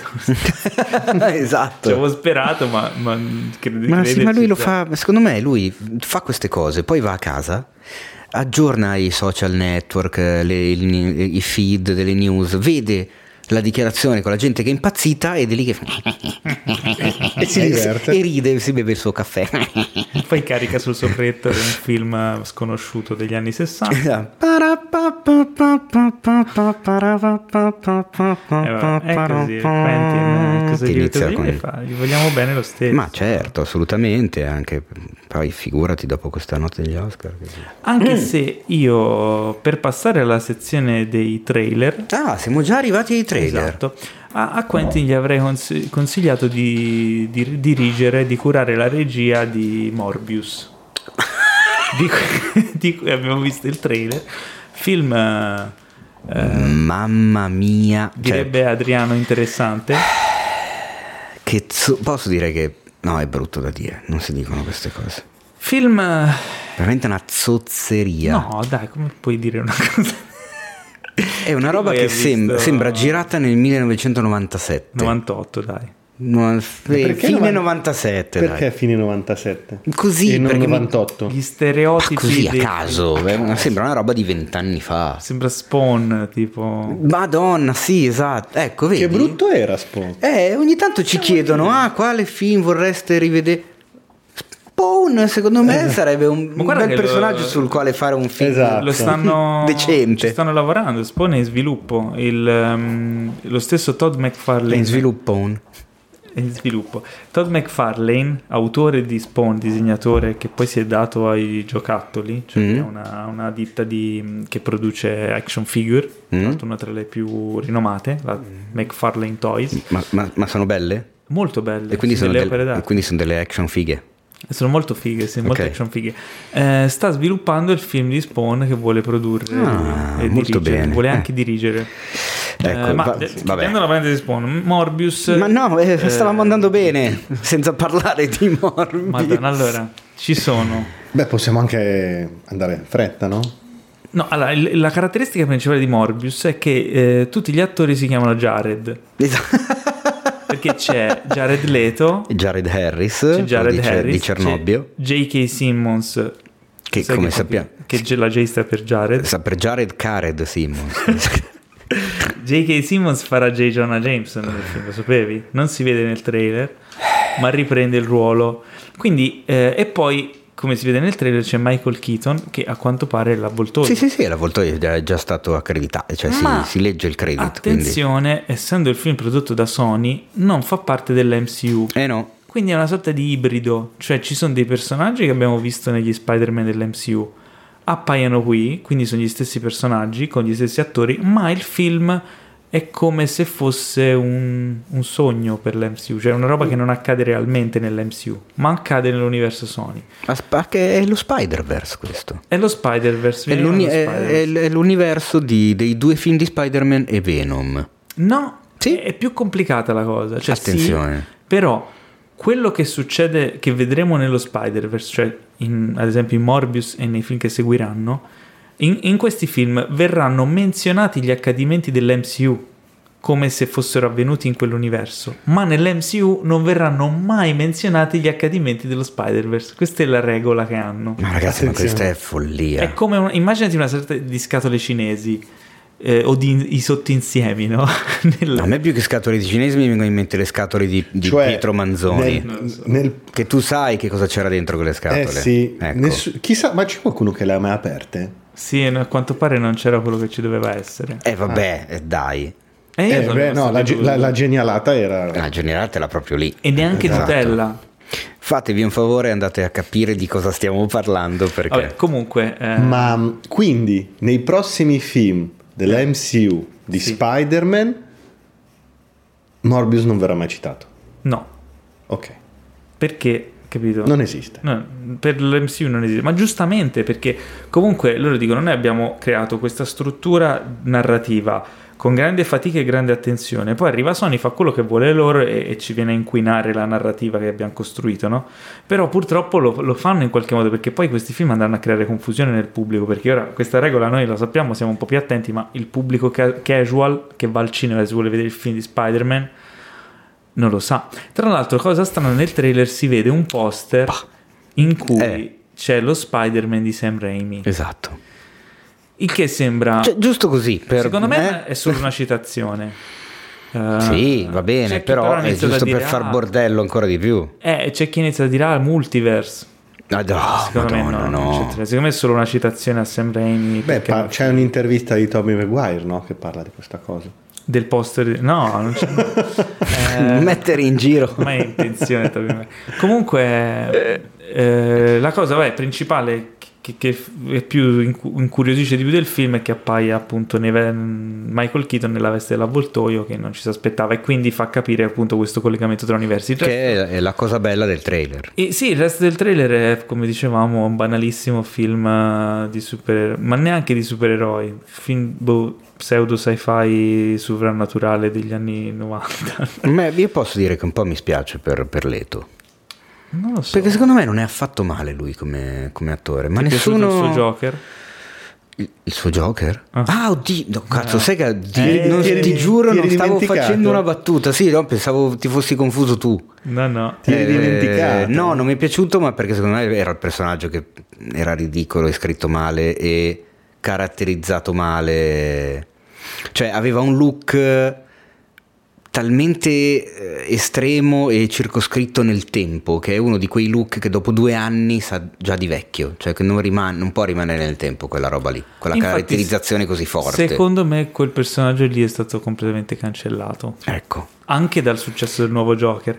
Però soprattutto poi, eh, visto che anche il Poi trailer... vabbè ci sono anche dei meme in giro meravigliosi con eh, Sì. i Joker di Jack Nicholson, Heath Ledger e Joaquin Phoenix che si prendono gioco del Joker di Leto che fa spaccare da ridere, anzi si prendono Eh Joker. beh, eh beh. No, ma perché ti dicevo questa cosa qui? Anche perché comunque eh, Jared Leto effettivamente è un, è un bravo attore, l'ha dimostrato più volte. Quel personaggio è stato sfortunato e vittima anche di un film eh, Suicide Squad che non è che fosse proprio esaltante. E non solo, però ne parliamo dopo nei trailer. Però ne parliamo adesso perché Ah, ne parliamo il prossimo adesso. trailer è eh, Birds of Prey o La fantasmagorica emancipazione di una Harley Quinn. No, in italiano non so se l'hanno tradotto con una o di Harley Quinn e penso basta. di... Sì, però ok. sì, in inglese di ovvio. Che a quanto dice la leggenda metropolitana pare che sia il sottotitolo inventato dalla stessa Margot Robbie, lo sai? Sì, ne avevo sentito. Che l'ha scritto sulla sceneggiatura a matita e poi a un certo punto ha detto ma senti ma perché non lo intitoliamo così? E Invece di solo Bird of Prey e gli ha detto e, ok? e Ma cazzo gli sì, devi è dire a Margot. Robbie scusa Eh beh, è carina come cosa, cita un po' Dottor Stranamore, no? No? Io, no, io prolungherei questo momento di silenzio Vabbè, è una- imbarazzato eh, perché è simpatico? È una bella trovata. Ma- il trailer del film a me allora, ricorda i film della, di- della nostra linea per me Anche un po' quelli, sì. Eh, però ah, dal trailer sembra poter essere un film molto divertente e originale o una cagata mostruosa. Ecco. Questo lo sapremo i due lo poli e, n- e il nulla in mezzo Sembra che anche dal trailer il Joker di Jared Leto venga proprio No, eliminato. no, no, lo dalla prendono proprio lo, lo- lo- lo bomba- lo esplodere. fanno esplodere nei primi due secondi di trailer. Questa cosa è divertente come incredibile. cosa. E, mm, e poi sembra un coacervo di, di assurdità divertenti. Forse il personaggio di Margot Robbie rispetto al, a Suicide Squad mi sembra un po' too much, Mm. un po' esagerato, un po' troppo. Dipende, vediamo. Allora, a me andrebbe bene anche se facesse qualcosa per cui poi la definiscono cattiva, perché in Suicide Squad diceva semplicemente di essere cattiva e poi la cosa più cattiva che ha fatto è rompere una vetrina. Beh, ma idem... Che cioè, insomma, che eh? Cioè, io a 13 anni allora ero un Harley Quinn della Madonna a confronto, però vabbè. Ma non lo ci so. pensi comunque anche, anche Morbius, perché comunque secondo me questi due film ne possiamo parlare parallelamente. Anche Morbius è un cattivo nei fumetti, è uno dei nemici di Spider-Man. Sì, beh, beh, non è se un mai- eroe. se Anche ne- Venom è un cattivo. Ma non se l'è mai cagato nessuno, No, Morbius. Morbius, allora io vi ricordo quando leggevo Spider-Man e c'era una storia bella, a un certo punto della storia arrivava Morbius e diceva ecco, No, che beh, esatto, vedi? cioè è odioso, Perso- uno dei personaggi più brutti di, di Ma Spider-Man. chissà perché hanno scelto di fare sta roba. Hanno finito la lista Ma ci sono i sinistri 6. e sono troppe, è un casino. Così. È un casino farli. Ma ne fai una alla volta e poi eh, papà. ma Secondo me ci sta già pensando Marvel. Allora, ah, dici, voglio No, no, se lo fanno voglio vedere come fanno Rino. Rino, Rino Gaetano. Rino Gaetano, certo. Ah, certo. No, ehm, sono degli antieroi, no? Harley Quinn è, un- è una cattiva, però siccome sono affascinanti li fanno diventare dei buoni. Questa cosa non ha alcun senso. Venom è un cattivo, è un bastardo e nel film è, è- buono. Mamma mia, Cioè, che brutto, povero, so, povero Tom, so. povero Tom. Questa cosa non mi convince, però il film è molto... Harley Quinn, cioè, Birds of Prey molto colorato, molto scoppiettante. Tra l'altro mi viene in mente adesso di Venom che l'unica cosa che ho apprezzato di quel film eh, personalmente è stata Tom Hardy, ma sono di parte perché Tom Hardy mi, mi piace sempre parecchio. Beh, tra l'altro quando Ehm. era venuto fuori il trailer, eh, un mio carissimo amico espertissimo in Marvel dice la faccia di Tom Hardy era perfetta per fare Venom. È di Brock? Sì, di Brock. Ma sì, ci sta. Io Sì, so. ci oddio, perfetto. Nei fumetti è un po' più un grezzone. Eh, esatto, non è mica, è Sì. mica mm, Scibel, però Nei vabbè. fumetti è tipo Haftorn Bjornsson, quello che fa la montagna. In... Sì, bravo, sì, è una roba simile. Perché lui esteticamente però non sa recitare. No, Eh, ma mi viene in mente di Tom Hardy che eh, è un po' che non si hanno notizie di Fonzo. Che Eh, cacchio di, di- di fine ha fatto? Perché? Perché è diretto da Josh Trank. Eh, ho capito, però hanno finito nel 2018. Sarà impazzito di nuovo? Boh, fine 2018 erano entrati in post-produzione, non si è più saputo un cazzo. Ricordiamo dove- Josh Trank, già il regista Esatto. di Fantastic Four, che ebbe un po' di problemi in produzione e soprattutto E in anche di. Chronicle. Era Chronicle suo. era bello. Chronicle era carino, dai. Eh, boh, sarà impazzito. Vabbè, con questo Tom Hardy che fa Al Capone anziano e malato e, psi- e psicotico. Curiosità a mille e il film No, ma le mie curiosità che è fine abbia perché fatto. Josh Trank era un regista promettente, c'è stato questo intoppo di carriera. Ora io scherzo il fatto che sia impazzito perché non sappiamo realmente dove sia stato il problema in quel film lì, se di produzione o che, o di pressioni, o non lo so. Quindi Fonso effettivamente sono curioso, salterà fuori a un certo punto, insomma, speriamo presto. Speriamo. Eh, volevo fare anche un'altra domanda. Quando è che esce Judy? Judy, Con eh, René Zellweger? Perché è un film che- candidato anche... Eh, direi, lei che sembra lanciatissima verso la, la vittoria dell'Oscar, quindi... No, lo chiedo perché sinceramente sono curioso di vedere eh, come recita per poi Judy Garland. Eh sì, direi Io ti sto proprio. anche a sentire, cioè stavo, stavo cercando data d'uscita. Volevo, volevo 19. farla prima agli Oscar questa battuta, me, la- me l'ero dimenticato e ho ritirato fuori la cosa apposta. Cioè io non vedo l'ora di vedere il film per Garland. Posso andare via? Vabbè. No, sì, secondo Allora, me non si è capita bene. Cioè praticamente di- vorrei No, vedere... Eh, com'è che è? no, basta. Parliamo di The Truth, Par- sì. le verità. Nascoste, no. Il Mamma mia, di... fatevi un favore, non guardate le verità. È bellissimo. Oh, ma guarda, dammi, dite? guarda, dammi la mano, No, dammi la mano, dammi. Fatevi un favore e guardate le No, verità nascoste. Robert, Secondo me no. Robert, Robert avevi fatto un po' una cazzatina. Eh? Secondo me no. E sai perché? Tu lo sai quando l'ha fatto? Nello stesso anno in cui ha fatto Castaway. Sì, ma nel momento di hiatus, diciamo, cioè nel momento di pausa che hanno dato a Tom Hanks per mettere su Ciccia. Ah, Ah, l'ha fatto nella pausa di produzione. questo non lo sapevo. Questo non lo Guarda, è sapevo. un bel thriller, secondo me. Cioè lui ha, girato lì- dai. ha girato le scene con Tom Hanks magro di Castaway. Poi c'era da dare il tempo a Tom Hanks di Diventare- reingrassare, di, di diventare una persona normale e anche un po' in sovrappeso per le parti in cui Tom non è un naufrago. E in quel periodo Robert Zemeckis ha detto: Ma che cazzo faccio? Mi guardo intorno? No. Giro un film con Harrison e Michelle, mi sembra, giusto? Bello, inquietante. C'è bisogno che dica i cognomi, Harrison e Michelle. E. Vero, secondo me è, po- è Ma uno dei. al cinema? Sì. Sì. È uno dei. me- forse il meno riuscito di Zemeckis a memoria. No, dai, è fatto di peggio. Ma cioè. No, sì. io mi ricordo una scena nella vasca con lei col Polaroid, piede. Ma no, con- ma, Ma poi la, la addosso. ma poi la, scritt- la scritta sul, sullo specchio No, no, col non- vapore. Non, non spoiler, sì, brava. Cioè, era una collezione di Beh, cliché, ricordiamo però buttata Zemeckis male. Ha fatto Polar Express, ha fatto quell'altro Eh. di terribile lì. eh, Che terribile cosa. tre- ha fatto quella trilogia di computer grafica inguardabile. Ma Vabbè. non erano Ah, inguardabili. sì, dai. Comunque, Ah, andiamo avanti. The Truth, il nuovo film di Koreda, Hirokazu Koreda, cioè Sì. il regista di Shoplifters, Esatto. che ha vinto a Cannes l'anno prima di Parasite. Fatevi esatto. un favore. Guardate, per favore, guardatelo perché è molto molto bello. Koreda è un maestro e questo film con cast internazionale eh, molto protagonisti- interessante, tra molto l'altro, interessante. Protagonisti Catherine Deneuve, Juliette Binoche e Ethan Hawke. Eh sì. Eh, sembra insomma un, un dramma familiare, la riunione di, di- di questa famiglia, di questa figlia e la madre. Questo personaggio che è la madre interpretata da Catherine Deneuve che sembra uno di, di quei personaggi molto grossi e ingombranti da avere in famiglia, cioè una scrittrice nota, a quanto si capisce, che deve riallacciare un po' i rapporti con la figlia, che sta con un attore eh, americano che quindi arriva da tutt'altra estrazione sociale e culturale. Questa Catherine Deneuve molto piena eh, di sé, molto, molto soddisfatta, esatto, molto, molto ingombrante. Sembra interessante. Però sì, Eh, esatto, molte dinamiche eh, sì, simpatiche, comiche, ci sarà sicuramente da commuoversi, da, da ridere. Vediamo, vediamo anche perché appunto il tono, come dicevamo anche prima, questo è uno di quei film, secondo me, che sulla carta è un tipo di film, poi se lo dai in mano a un Baumbach o a un Wes Anderson o a un Coreda, ti tirano fuori tre film completamente differenti. Assolutamente.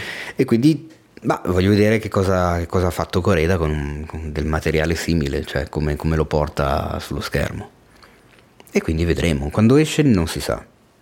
The Truth. Che poi perché Ma The presto. Truth, tra l'altro? Non è che ci sia qualcosa... Le verità. Eh. Dal trailer non traspare quali potrebbero essere, però ok. Poi, altro trailer? Allora, dai Paolo, questa- dai è sul una serie, pezzo, ragazzi. Paolo, mi stai perdendo il Questa è ritmo. una chicca, questa è una Ok. chicca, ragazzi. Eh, su Netflix è una serie Ah sì, è di produzione indiana. Si chiama Jamtara. E mm, sembra molto interessante. È la storia di un, un gruppo di giovani criminali, di truffatori, in un piccolo villaggio dell'India che organizza un'operazione di phishing, di, quindi truffe telematiche. Eh, e iniziano a raccogliere un sacco di soldi perché queste operazioni vanno forte, tanto che a un certo punto un, eh, entra in scena un politico che vuole una, parte de- una fetta della torta e allo stesso tempo un poliziotto vuole sgamarli e quindi incastrarli. Quindi è tutto giocato su mh, appunto questa- questo intrigo e que- questa operazione di, di piccola criminalità che però div- sfugge di mano. Ma la cosa interessante è questa ambientazione in India, in un paese poverello, così molto semplice, eccetera. Girato sembra molto bene. E... Ah, eh, Questa, secondo me, uno dei lati positivi di Netflix è il poter avere accesso a questo tipo di produzioni, cioè cose che normalmente non vedremmo, ma che Netflix ci rende facilmente accessibile e che spesso nelle produzioni di paesi più insospettabili si trovano produzioni più interessanti magari di quelle americane. E ne vedremo sempre di più e tu sai perfettamente perché. Vabbè, certo, però è un bene questo. Sì, sì, sì, assolutamente. Anzi, ma è una cosa che sto. È un trend che sto, not- è un trend che sto notando in- che, che su Netflix è in atto da qualche mese. Cioè, spiega? E la- la- sempre per la questione della, della guerra dei flussi, la concorrenza con le piattaforme streaming che stanno pian pianino spolpando i cataloghi di Amazon e Netflix perché stanno cominciando a scadere le licenze Certo. Warner, le licenze Disney, le licenze Fox che non vengono più rinnovate.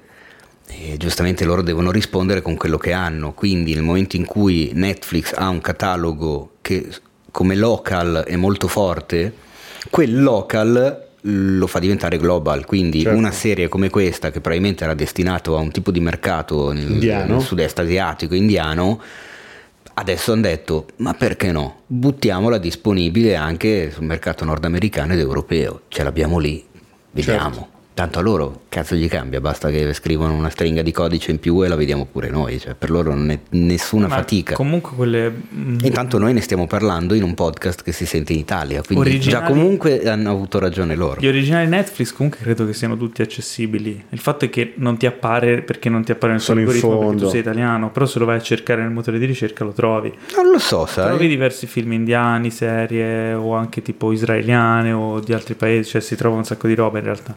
Però devi sapere che esistano perché lui non te lo va a proporre di base o a meno che tu non inizi a vedere questo tipo di prodotti, allora ti Allora l'algoritmo dice, ah, forse Anzi, interessa. ti, interessano queste cose, lui te le, te le propone.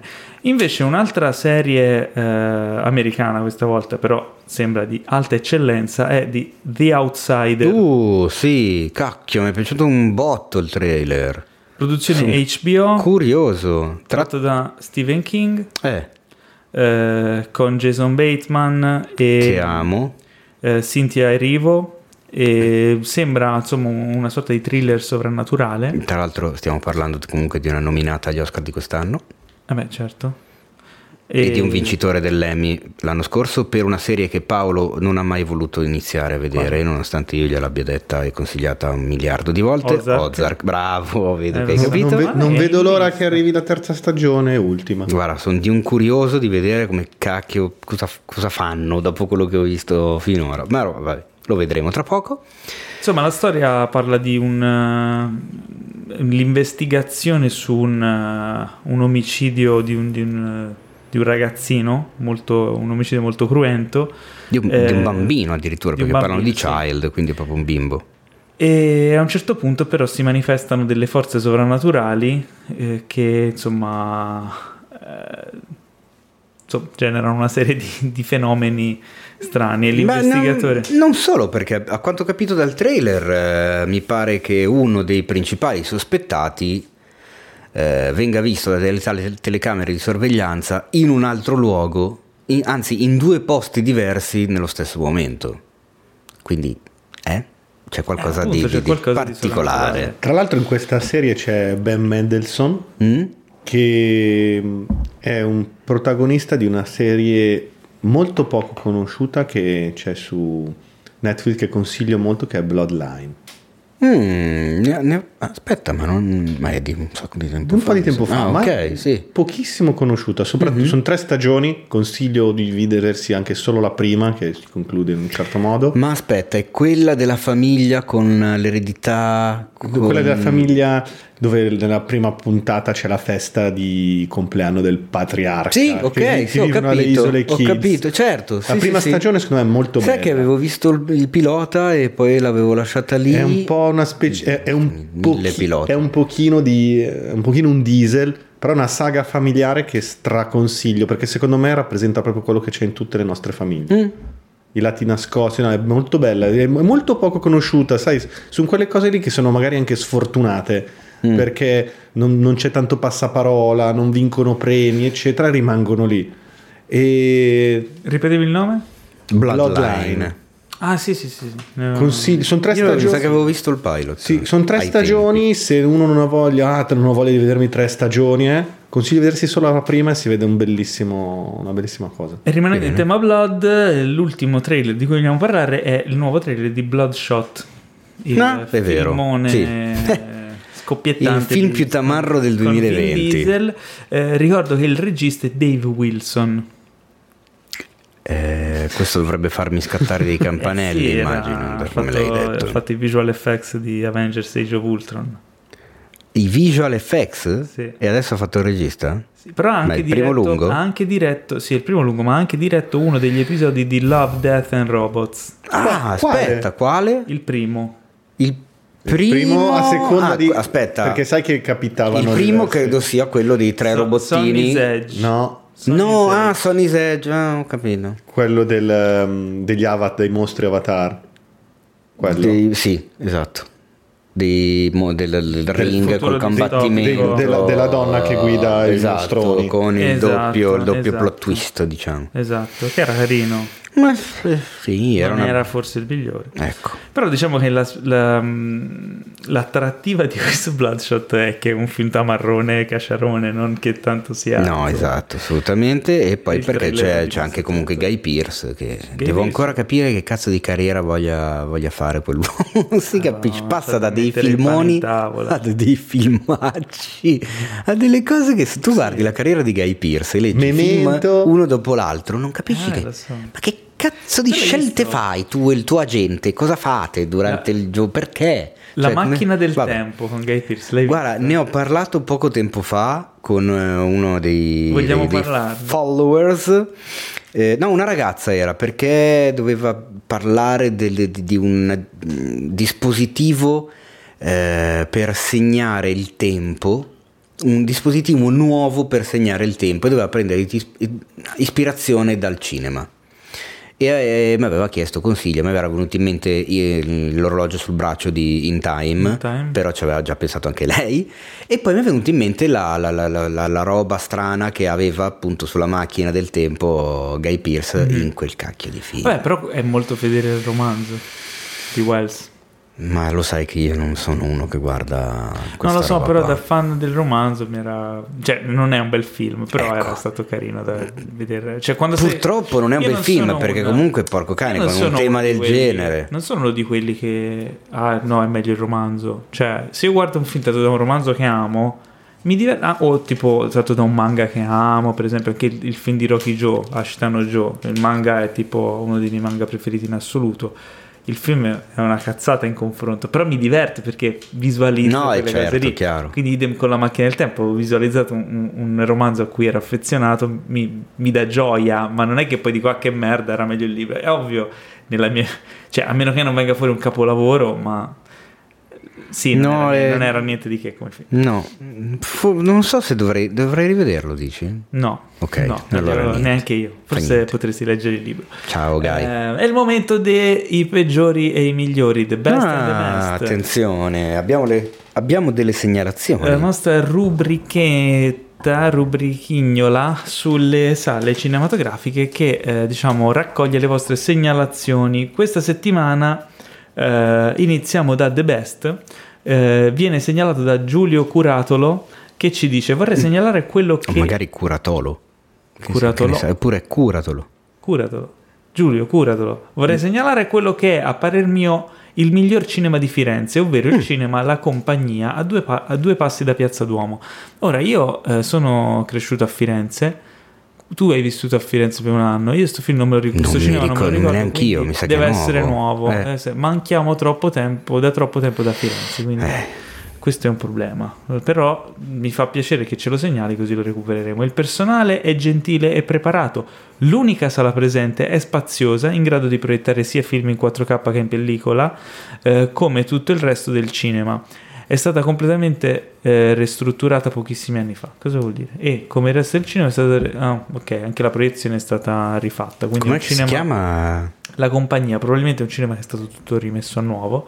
Il vero punto di forza è però la programmazione. Si va dai film più recenti, sia mainstream che di nicchia, a proiezioni di capolavori del passato in versione restaurata, da documentari altrimenti irreperibili a film ed eventi rivolti ai più piccoli. Ospitano poi festival di cinema straniero, scandinavo, indiano, coreano e retrospettive dedicate ad un solo autore. Tutto questo spesso in versione originale. Inoltre, rispetto alla media degli altri cinema di Firenze, il costo del biglietto è estremamente contenuto, 6 euro il prezzo intero, e non è raro che facciano proiezioni a prezzo ridotto per tutto o addirittura, eh, forse per tutti, o addirittura ad ingresso gratuito. E quindi... Ammazza, beh, un applausone a questa Interessante, compagnia. Interessante il cinema della compagnia di Firenze. Un altro cinema che viene segnalato da Tommaso invece è a Londra e ne parliamo perché spesso ci può capitare di andare a Londra. Ormai l'Europa è unita, c'è Ryanair, EasyJet. no, oppure c'è qualcuno che ci ascolta da Londra. Oppure qualcuno ci ascolta da Londra, quindi lui ci dice scusate il disturbo, volevo segnalare un cinema per la rubrica The Best and the Best, si tratta del cinema Curzon di Soho a Londra.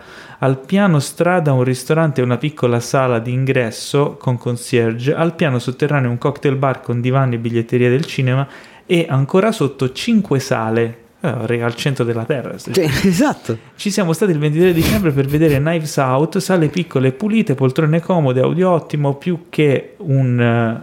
eh, più che un cinema sembrava un club, aveva in programmazione sia film normali che produzioni Netflix.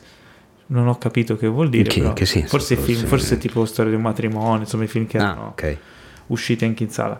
Ehm, ah, e per la serie vediamo un film da ubriachi, si possono portare i cocktail in sala, tutti avevano birra e vino, consigliatissimo. Beh, eh, direi Dai, che... Meraviglioso. Meraviglioso. Fighissima sta Perfetto. cosa. Poi- perfetto per vedere Tolo Tolo. Bisogna, parliamo... bis- esatto, beh, bisogna vedere poi l- l'educazione chiaramente dei presenti, che insomma dopo un Vabbè, paio di ma- birre magari non sei proprio la persona più educata e, e silenziosa del potrebbe mondo. essere un rischio, però niente. The, The Mest invece ce lo, eh, ce lo dice, ce lo, ce lo manda Margherita segnala. Torri, ce lo segnala Margherita Torri.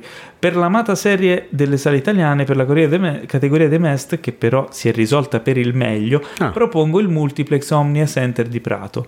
In occasione dell'uscita dell'Immortale era stato organizzato un evento con l'attore Marco D'Amore che presentava il film. L'evento aveva, tu- aveva avuto così successo che avevano pure messo uno spettacolo in più dove l'attore avrebbe fatto la stessa presentazione. Io con i miei amici muniti di biglietto ci rechiamo nella sala per scoprire che i nostri posti erano occupati da altre persone. In occasione dell'evento infatti son- erano state tolte le prime tre file di poltrone per far spazio all'ospite, ma eh, la biglietteria aveva comunque venduto quei biglietti. Per fortuna, dopo aver discusso con le persone al nostro posto, la maschera è riuscita a spostarci in un'altra sala. eh, noi e gli altri sfortunati senza poltrona, che secondo l'addetto di sala aveva un nuovo proiettore, cioè quindi insomma li hanno convogliati in un'altra proiezione. Quindi insomma tutto è andato bene. Direi che poco mest. Poco la ma infatti cavata secondo bene. me una cosa importante di Secondo- questa rubrica secondo me. sto.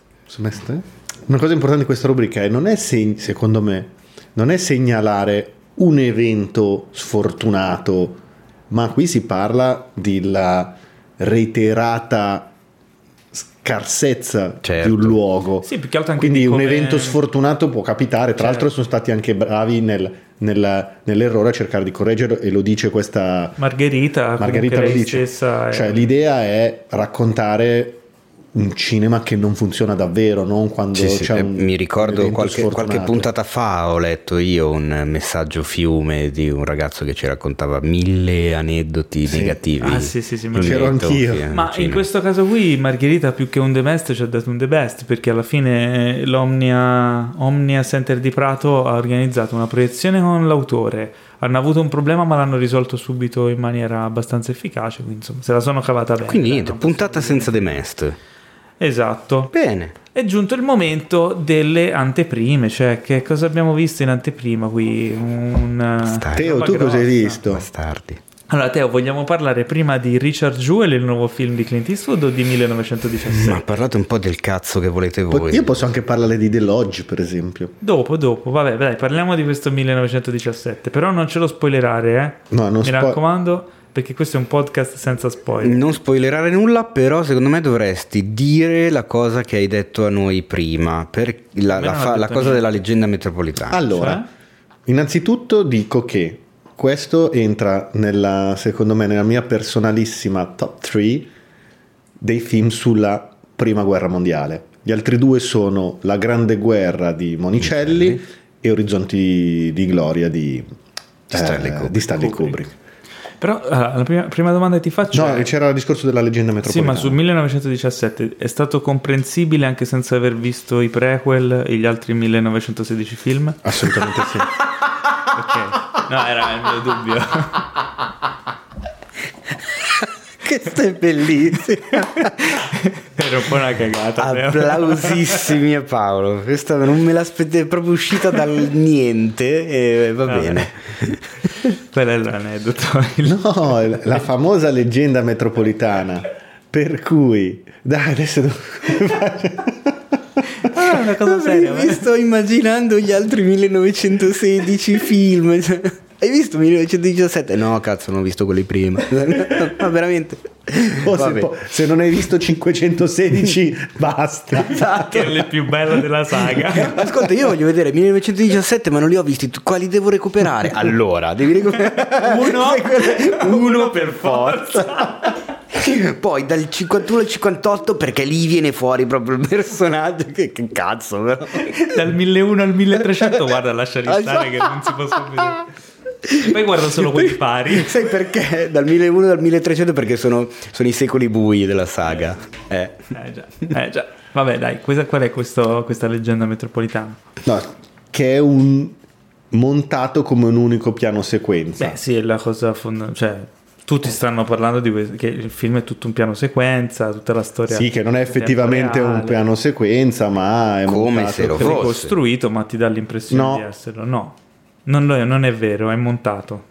No, sono due lunghi piani sequenza. È Ah. come se ci fosse un primo e un secondo tempo, senza fare nessun tipo di spoiler. È perché, Mi hai rovinato il film, ora non lo vado più a vedere. è perché Piuttosto mi effettivamente. riguardo 1916. No, è perché effettivamente il film dura 100 minuti. Mm. Però gli avvenimenti non durano 100 minuti. Nel senso che c'è una prima parte, poi ci- c'è un momento in cui C'è un'ellissi essere- temporale? C'è un'ellissi temporale per forza di cose che ci deve essere rispetto alla trama del film e quindi ri- fatto Quindi tutto molto bene, eh, lo cioè st- molto lo- elegante, l- però quell'unico, quindi c'è un unico stacco visibile, Aspetta, percepibile, stacco o voluto. c'è- Sì, sì. O c'è un time lapse?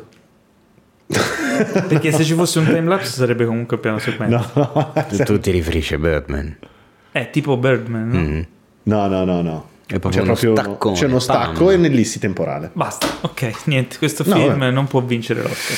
No, più che altro loro stanno comunicando male eh, la cosa. Ci stanno imbrogliando, ragazzi. Allora, eh, in realtà lo stanno. eh, allora, Io non voglio fare nomi, probabilmente avevo- li avevo fatti colpevolmente l'altra volta, perché forse mi sa che ne ho già parlato.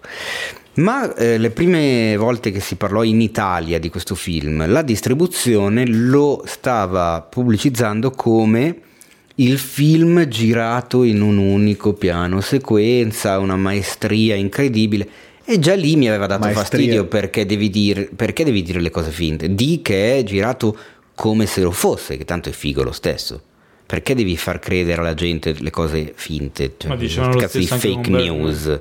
No, Birdman non è mai stato venduto così, anche perché io, che comunque ero andato a vedere il nuovo film di Ignarritu con Emma Stone, Edward Norton. eh, Dopo e dieci Michael min- mi ricordo Keaton, mi ha detto, dopo dieci minuti Non avevo la più pallida idea che fosse girato come, come un unico piano sequenza, quindi evidentemente non lo vendevano in quel modo. Ma invece Questo se- invece ci stanno puntando proprio perché dopo Birdman la parola piano sequenza è entrata nel linguaggio comune anche di chi di cinema gliene frega un cazzo, ha cominciato più o meno a capire di che cosa si tratta. s- sai qual è la cosa buffa invece? Però stanno sbagliando ancora se in realtà sono due. Ma Sì. dillo che sono due. Cioè è figo comunque come Certo. concezione. come Allora, in è un grandissimo- La cosa buffa invece è che... eh, Ma gli fai Arca- recensire sto film? Ho capito, stavo dicendo una cosa. Arca Russa, che invece era un unico piano sequenza per davvero, Sì, del 2003, sì.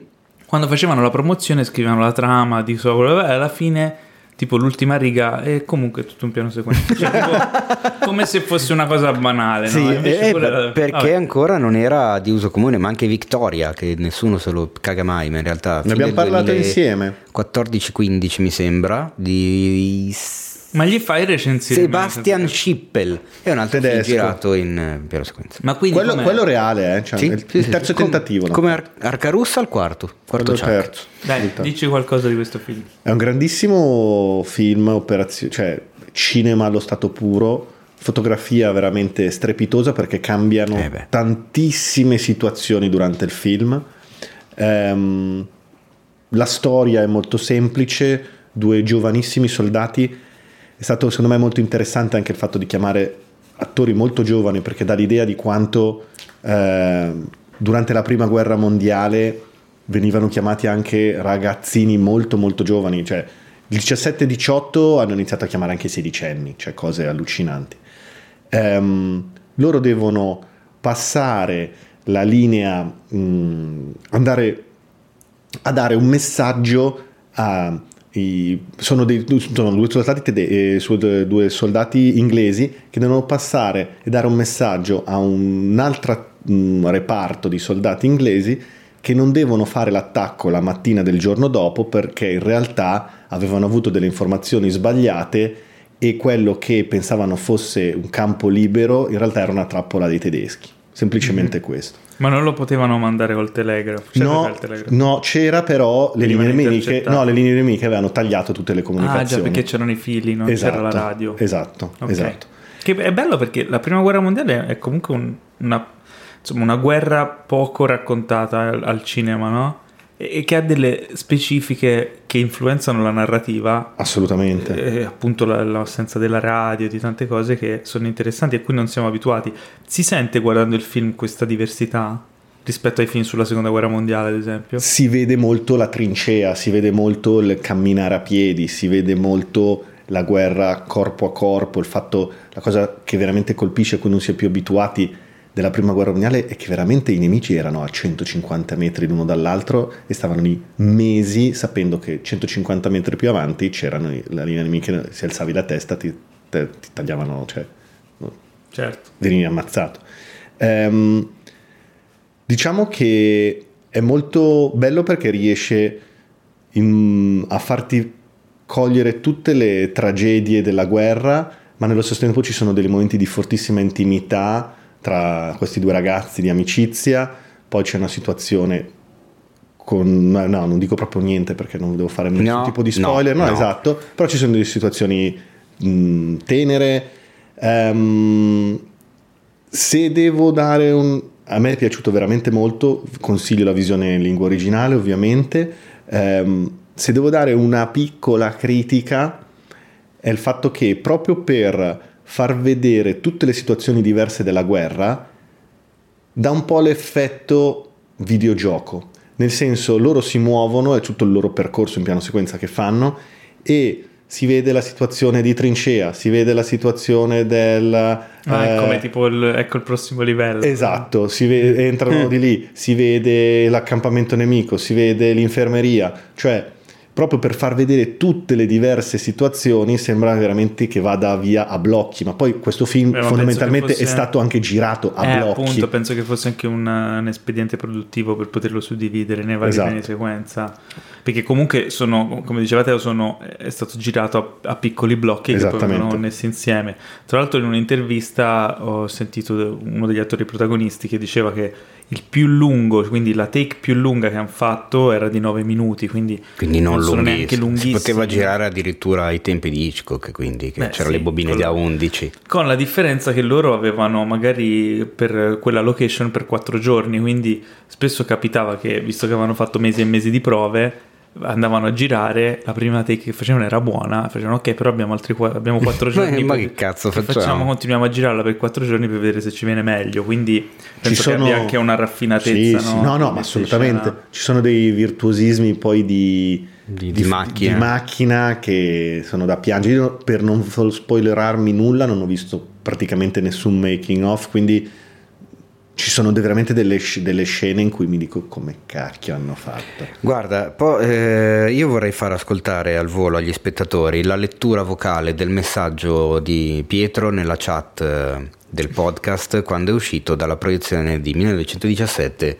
questa sera. Prego la regia di agevolare eh, l'Ampex. Cos'è- No, non, cosa- non- non- cos'ella? Non- non me l'ha letto. Non me l'ha letto, chissà perché. No, Vabbè, leggilo tu. No, era più bello se lo leggeva la... Cosa cazzo ho appena visto? ne valeva la pena. Questa era la, la voce della mente di Pietro Paino. Esattamente. Come lui, lui pensa con questa voce qui. No, ci sono delle parti anche commoventi, epiche, ci sono alcuni momenti, ecco, altra piccola robina che proprio ci sono delle musiche un po' troppo da Signore degli Anelli. Cioè ci sono delle Sì. musiche, a volte le musiche chi veramente molto. Non lo so, ammetto la mia ignoranza su questa cosa. E comunque, vabbè, quindi insomma, eh, ti è piaciuto? Sì, assolutamente. Cosa cazzo ho appena visto? Esatto, Ma eh, come dicevamo prima, eh, Parasite è superiore per te. Cioè, ti è piaciuto di più Parasite? No, no, no, no, ho- sono veramente diversi, mi sono piaciuti tutti e due moltissimo. Secondo... secondo te Parasite è più da... No, no, ma no, ma io, Se tu io fossi prima, prima non un ho membro detto... dell'Academy e dovessi votarlo adesso che sono nominati. No, ma lui allora forse voterebbe 1917. No, io voterei, probabilmente per il miglior film voterei Parasite. Ma non perché, Ah, non perché questo non mi sia piaciuto moltissimo, lo metto nel- nei migliori miei Sono preferiti. forse rivoluzionari in modo diverso. No, Vi ricordo forse- che miglior film va a premiare la migliore produzione in quanto tale. Ah, non, ok. non il, All- mi- il film allora- più riuscito artisticamente. Allora, questa è un'altra cosa. 1917. Eh, eh, Ah, perché quindi il miglior film non è E lo il miglior lo film. ritira il produttore. Sì, vabbè, ma perché lo ritira il produttore? Perché è il, l'artefice del film, però il Beh, allora- miglior film è il miglior film. Cioè. Però miglior film scusami, inteso come miglior produzione. sì, però so Teo, che rappresenta il Teo quindi Ma fin miglior... dall'inizio, ragazzi, i primi, i primi, i primi Oscar del 29 premiavano la, produ- la miglior produzione, ne diedero due di premi Oscar e basta. Miglior produzione artistica e miglior produzione tecnica. Vinse uno Aurora di Murnau e l'altro Ali. non Ma mi quindi- Che però era diversa definizione. Sì, Nel ma poi è, miglior film ma è rimasta come, come intenzione. Ma Teo, quindi so. i film, diciamo così, più d'autore non potranno mai diventare mm, miglior film. Sì, perché, comunque sono- l'Academy sceglie anche in base alla... ha vinto Moonlight, ha vinto Spotlight. Eh. Cioè è, è anche molto politico come premio, perché comunque loro sanno che il giorno dopo la, la cerimonia degli Oscar tutto il pianeta Terra parlerà della notte degli Oscar, soprattutto del miglior film. E quindi pensano anche, non come, come gruppo perché non hanno un cervello condiviso, 8.000 persone, però è un trend che si, si vede ormai ma da, da 50 anni che è così. Pensano a che tipo di cinema vogliono che il mondo... Beh, che tipo di cinema vogliono che successo- venga veicolato? Come è successo quando probabilmente c'era un accordo, cioè comunque c'era una relazione molto stretta con Bollywood, con The Millionaire, forse la stessa cosa. Esattamente, ma come nel senso all'epoca di quei- in cui fecero vincere il cacciatore o il padrino, dove volevano lanciare un certo tipo di messaggio. Ok. Eh, durante la presidenza Reagan, se vai a vedere che tipo di film hanno vinto, ti rendi conto che erano i film della presidenza Reagan, quando c'era Clinton, quando c'era Bush, adesso che c'è Trump, gli ultimi anni guarda che tipo di temi hanno vinto. C'è anche il famoso anno in cui doveva stava vincendo tutto La La Land, aveva vinto praticamente tutto La La Land, 14 nomination, record su record, miglior film ha vinto Moonlight.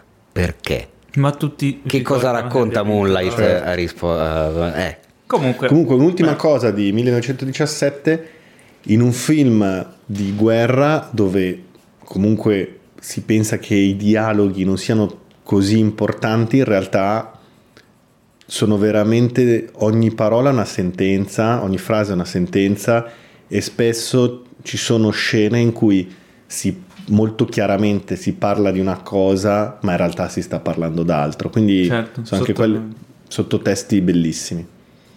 e, ehm, tra l'altro, tra Una l'altro voglia di vedere sto film, io ragazzi. la- è stato scritto da Sam Mendes insieme a Sì. Christy Wilson Cairns, Sì, esatto. che ehm, appunto una donna che scrive un film di guerra, quindi diciamo che è un punto di vista eh, diverso rispetto magari a quello che può avere un uomo. No? Tra l'altro, si, si scusate, percepisce questa altre cosa. cose senza fare nessun tipo di spoiler, però è bello perché senza essere pornograficamente violento, ehm, ci sono delle scene veramente molto forti, molto molto molto forti. Però non è si capisce- compiaciuto. dove si capisce che cosa voleva dire quella guerra lì. Cioè si vedono cadaveri, si sente la puzza dei morti, si sente proprio la puzza de- dei cavalli morti, de- cioè si sente proprio. Però riesce a non essere eh, compiacente nel farti vedere il dolore, nel farti vedere il sangue. Cioè non, non è un film violento, ma cazzo ci sono dei pezzi che veramente sono raggelanti. Eh, riesce a essere, è molto bella anche quella, ripeto, non, per non dire proprio niente, cioè, Io sono contento. se no potrei di- raccontare molte più cose, però veramente riesce a farti capire la tragicità di quella cosa, ti fa vedere i corpi morti in un certo modo, tutto il film, senza però essere mh, fastidiosamente violento. È Mhm. molto, Mhm, è rimane mo- elegante, diciamo. molto elegante. Io sono contento di, di vedere Sam Mendes tornare a un cinema d'autore o comunque a raccontare qualcosa di, di- di più importante, no? Anche perché eh, è un regista che io ho amato da, da quando vidi American Beauty, poi eh, era mio padre, anche mi era piaciuto un sacco. Tra l'altro, fatevi un favore se non l'avete visto, recuperatelo, dove c'è un Tom Hanks anche in una veste diversa Eh sì, esatto. e che tra l'altro eh, è ispirato dallo stesso eh, manga che ha ispirato parte di The Mandalorian, ma questa è un'altra storia. Mm. Eh, quindi niente, i due James Bond, i due 007, Skyfall e Spectre, sebbene Skyfall fosse un bel film, però mi è sempre sembrato che non fosse nelle sue corde al 100%, cioè non aveva la padronanza di quel tipo di cinema, cioè non si stava divertendo così tanto a farlo e questo secondo me era un peccato, quindi sono super curioso di vedere questo 1917. Ma A chi lo dici? Vabbè. Comunque, Poi eh, c'è Dickens, Italia, ragazzi. eh, c'è da aspettare ancora. Ah, c'è Roger, Roger Dickens alla fotografia, un Eh, signore che negli ultimi 25 anni ha preso soltanto 15 nomination all'Oscar. No, ma la fotografia è impressionante. Eh, vedi tu. Impressionante. In sala 23 gennaio 2020. Esatto. Sul poco. sito, nel caso, se volete, oltre alla bellissima recensione di Pietro che avete appena ascoltato, se volete leggere la recensione di Morena direttamente dall'Australia, la trovate su cinefx.it, eh, pubblicata veramente poco poco tempo fa. L'altro film in anteprima di cui parliamo è Richard Jewell, nuovo film di Clint Eastwood che è instancabile, continua a sfornare un film dopo l'altro. Questo ehm, film racconta di una... è la storia vera, questo Richard Jewell chi Ah, è? strano. Eh, Clint una che, sua- faccia- che fa un film Allora, tratto... diciamo una cosa, eh, la storia di Richard Jewell ha qualcosa in comune con la storia di Sully, che, È vero. che sì. ha fatto qualche anno fa. Sì. Che- in che cosa consiste la storia di Richard Jewell? Richard Jewell è un, ehm, un agente della sorveglianza che durante le Olimpiadi di Atlanta del 96 eh, trovò una bomba, un ordigno, e, mm, e quindi avvisò il, eh, insomma, diede l'allarme e evitò la morte di un sacco di persone, sebbene comunque l'ordigno eh, fece un po' di danni. Eh, questo è il presupposto della storia. La storia però poi si evolve in un... eh, legal. È, è un eroe o non è un eroe? eh, sì o no? Cioè c'è tutta una serie di risvolti eh, negativi per Richard e, e, diciamo ripercussioni legali. Cosa un po' simile a quello che era successo con Sully, dove Tom Hanks interpretava appunto Sully che aveva, salva- aveva evitato un disastro, però aveva delle colpe e finisce tutto in un giro eh, di problemi legali. La differenza è che ehm, Richard Jewell è un film meno, sul, meno, meno in tribunale, meno, meno processo, è, più, è un po' più umano, racconta forse di più la storia umana di questo personaggio. Non è un film perfetto, però è un film che mi ha emozionato un casino. Eh, è assolutamente magistrale l'interpretazione di Sam Rockwell che eh, interpreta l'avvocato Watson Bryant, l'avvocato di, di Richard Jewell. Richard Jewell, tra l'altro, bravissimo. Paul, Walter, Paul Walter, Walter Hauser, Hauser. che già avevo visto in Cobra Kai. Ma pensa te. Sì, e tra l'altro bravissimo ed è identico a Richard Jewell eh, vero. Quindi ci sono addirittura c'è una, una scena del film in cui si vede in televisione il vero Richard Jewell un po' da lontano e non capisci se è lui o Eh. l'attore. Eh, ma Rockwell è eccezionale. Cioè, Sam Rockwell, secondo me, è un, um, è un attore a cui non viene dato il credito che merita. Io glielo darei tutto, tutto subito il credito. Ce l'ha, dai, il credito. Sì, ma non quanto ne merita, secondo me, perché lui è uno di quegli attori che riesce completamente a diventare un'altra persona, cioè a sparire nei ruoli. E lo fa con talmente tanta naturalezza che non ti rendi conto di quanto è bravo. Io lo Ma lui può fare, tra l'altro, può fare veramente qualunque cosa. Sembra Rockwell se ci Ha pensi. fatto di eh. tutto. Io lo scoprì nel Miglio Verde, lì Eh, sì. scoprì Breck Rockwell. Io neanche mi ricordo che c'era nel Miglio Verde da quanto è stato bravo a amalgamarsi nel Eh ruolo. beh, quello che odi di più. Del... È un pezzo del pezzo di Eh, merda. Cos'è il secondino? No. È l'altro carcerato, quello Eh. cattivissimo. Ah, sì, sì, Eh. sì, eh, lo devo rivedere il migliore. Poi se pensi a, ma non l'hai visto, eh, fatti un favore Paolo, guarda Guida Galattica per autostoppisti, Ok, lo perché c'è un Richard, c'è un Ma che Sam in Rockwell che fa spaccare sono da preso- ridere. Mi sono preso l'audiolibro, quindi vorrei ascoltare l'audiolibro. Ma poi guardati il film. Moon Comunque, è stato spesso citato, Senti, spero. Moon, Moon è Moon, meraviglioso. fate per favore guardate Moon e riesce a essere persone completamente diverse. In questo caso qui lui fa questo avvocato che Tre secondo me- manifesti a Ebbing, Missouri. Anche, forse, anche, ragazzi, anche. Personaggio vero. L'avvocato in Richard Jewell è un perso- a parte che è l'avvocato che secondo me tutti vorrebbero avere. Cioè, Sette un- psicopatici. Scusate, sto dando. Vabbè, interrompi- Eh, eh, eh, vengono in mente i titoli che non sembro. Ne hai altri? No, Ok. ma tanto me ne- appena inizi a parlare me ne verrà fuori in mente un altro. Dicevo, è l'avvocato che tutti vorrebbero avere. È una specie di eh, versione un po' più realistica di Saul Goodman. Ok. con degli sbrocchi fantastici ed è un perfetto contraltare dal personaggio di Richard Jewell. Questo film mi ha letteralmente piegato in un paio di scene, cioè proprio pianto, cioè mi ha toccato veramente tantissimo perché racconta come una persona un- fondamentalmente Richard Jewell era un frescone, un sempliciotto, un, un po' insomma, non, non un, un astuto fine eh, pensatore.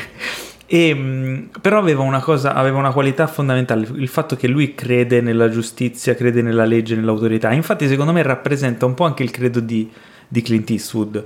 Nel senso, lui, ehm, secondo me, posso ipotizzare che, che Eastwood si sia eh, appassionato a questa storia perché ha trovato simpatia nel personaggio di, di Jewel che crede così tanto nel- nella legge, nel proteggere gli altri, nel servire, eh, tanto da immergersi così tanto nel, nel ruolo che, che lui insomma eh, assume lavorativamente.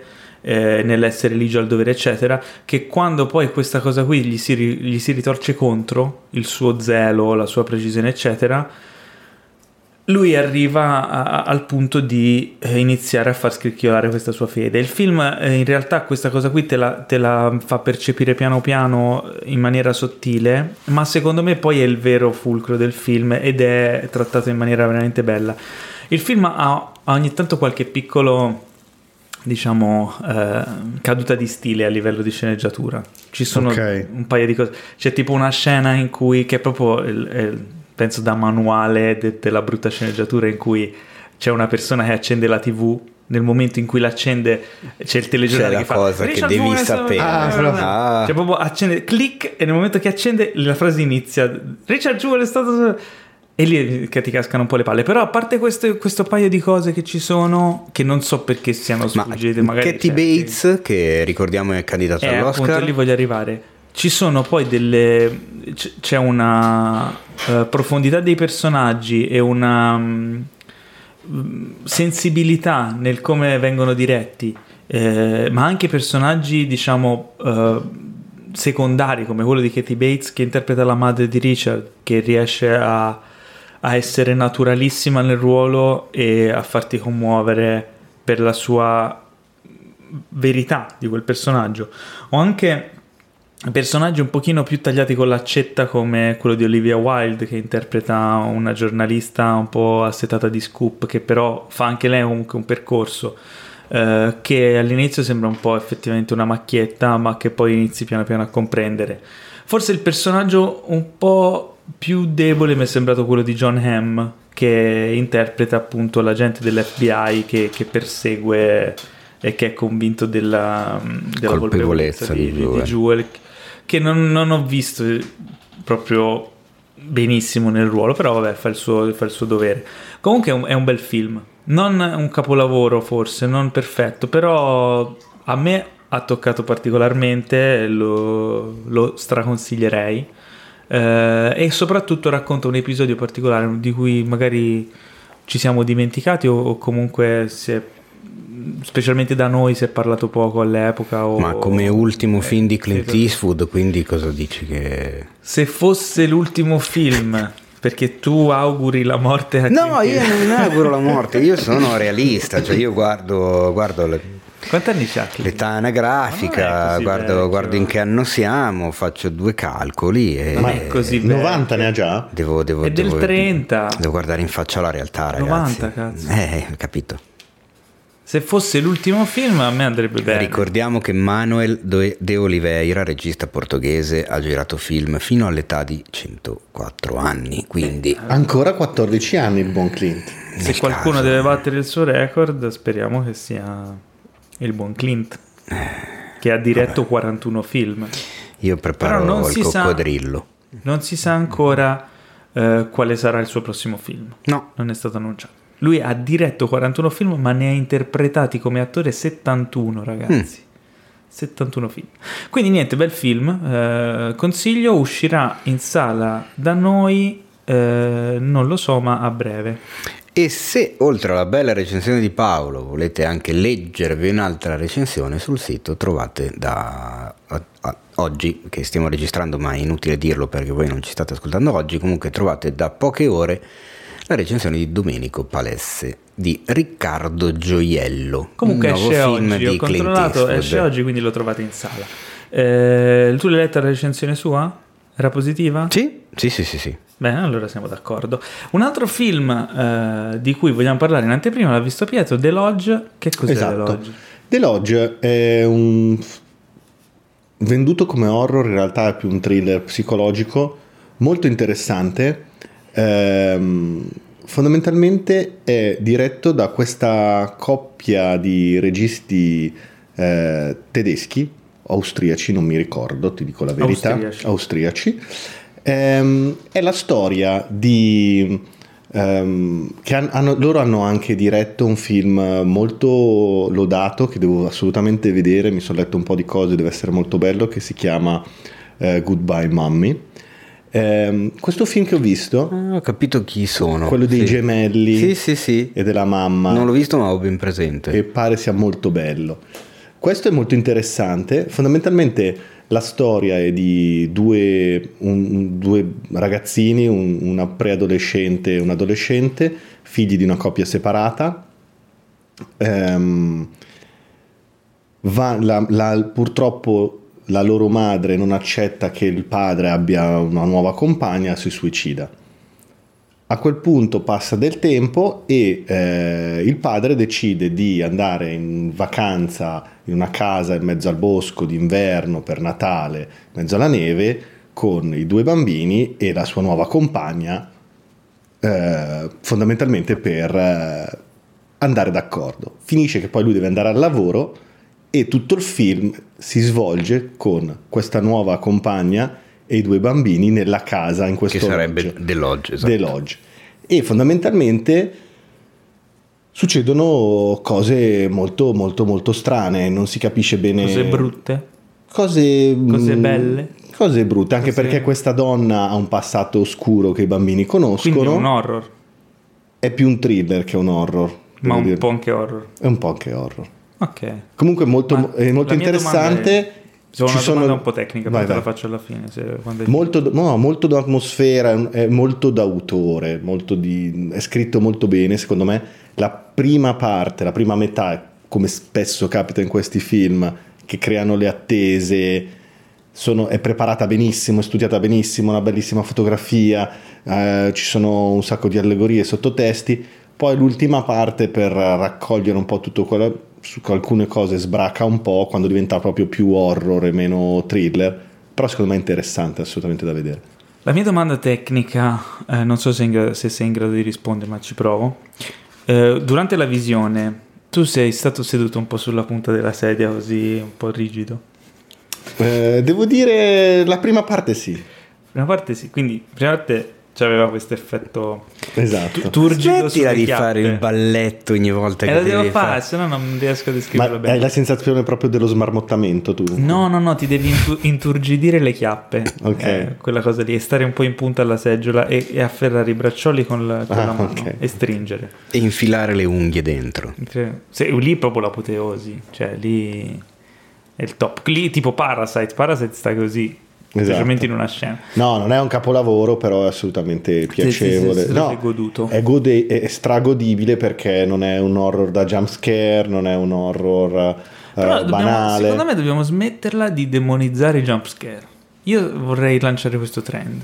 Ma io non ho mai demonizzato il jumpscare in Il quanto tale, jumpscare perché è una stronzata. quando Io- viene usato perché non sai fare, non sai Esatto, creare quando- suspense o paura in altro modo. quando viene esatto. usato come unico escamotage per spaventare e la cosa viene reiterata all'interno di un film magari 10-15 volte. Perché allora lì sì comunque- che lo demonizzo. Comunque ci sono grandi registi che hanno saputo usare i jumpscare in maniera bella, come Spielberg nello squalo, o ne parlavamo prima, Robert Zemeckis in Le verità nascoste. No, anche no. Beh, sì, il jumpscare banalmente, scusa, eh. scena secondo me era effettivo.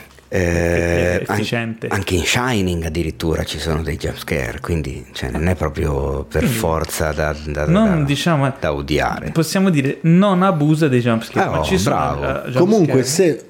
Mm, No, che io ricordi no. Comunque, No, se, volete, se volete andare a vedere un film, un thriller di paura, di atmosfere non banale, andate a vederlo. Potete restare delusi se volete andare a vedere un classicissimo horror. ok va bene interessante quindi eh, figo prima di passare a Tolo Tolo che è una recensione Ah, importante eh. che tutti voi attendevate eh, vorrei dare la ricetta quanti jumpscare si possono usare in un film massimo per non essere per non abusarne Ma non è una questione di numeri, è una questione di, Tre? di situazioni.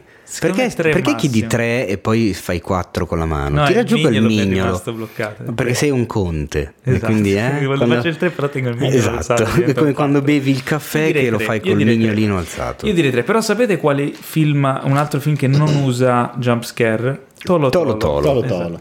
Allora, io ho, ho provuto- ho provato a fare in seguito al... Provuto andava bene. Provuto? a, a Fire, eh, in seguito al- alla nostra discussione della settimana scorsa, una visione ubriaca di Tolo Tolo per massimizzare l'effetto comico del film. E infatti il film mi ha fatto ridere molto. Eh, se dovessi giudicarlo, eh, con- co- cioè diciamo ehm, facendo mio l'alcol che mi ha guidato nella visione, ne darei quasi un giudizio positivo.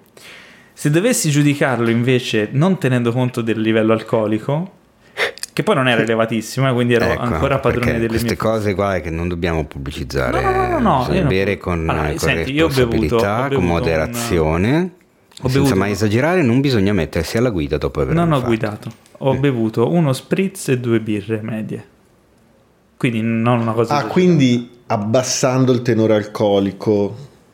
Ma guarda che io, non, io sono- non sono d'accordo su quella filosofia lì. Però sono drink leggeri, idratanti. Poi ho, ho mangiato anche una bistecca. No, non, c'è la, non c'è la famosa Scusa, eh, leggenda hai, hai bevuto metropolitana. uno spritz, hai- Ho bevuto uno spritz e poi Due birre medie e mentre una- mangiavo una bistecca. quindi sei andato al cinema sobrio, Paolo.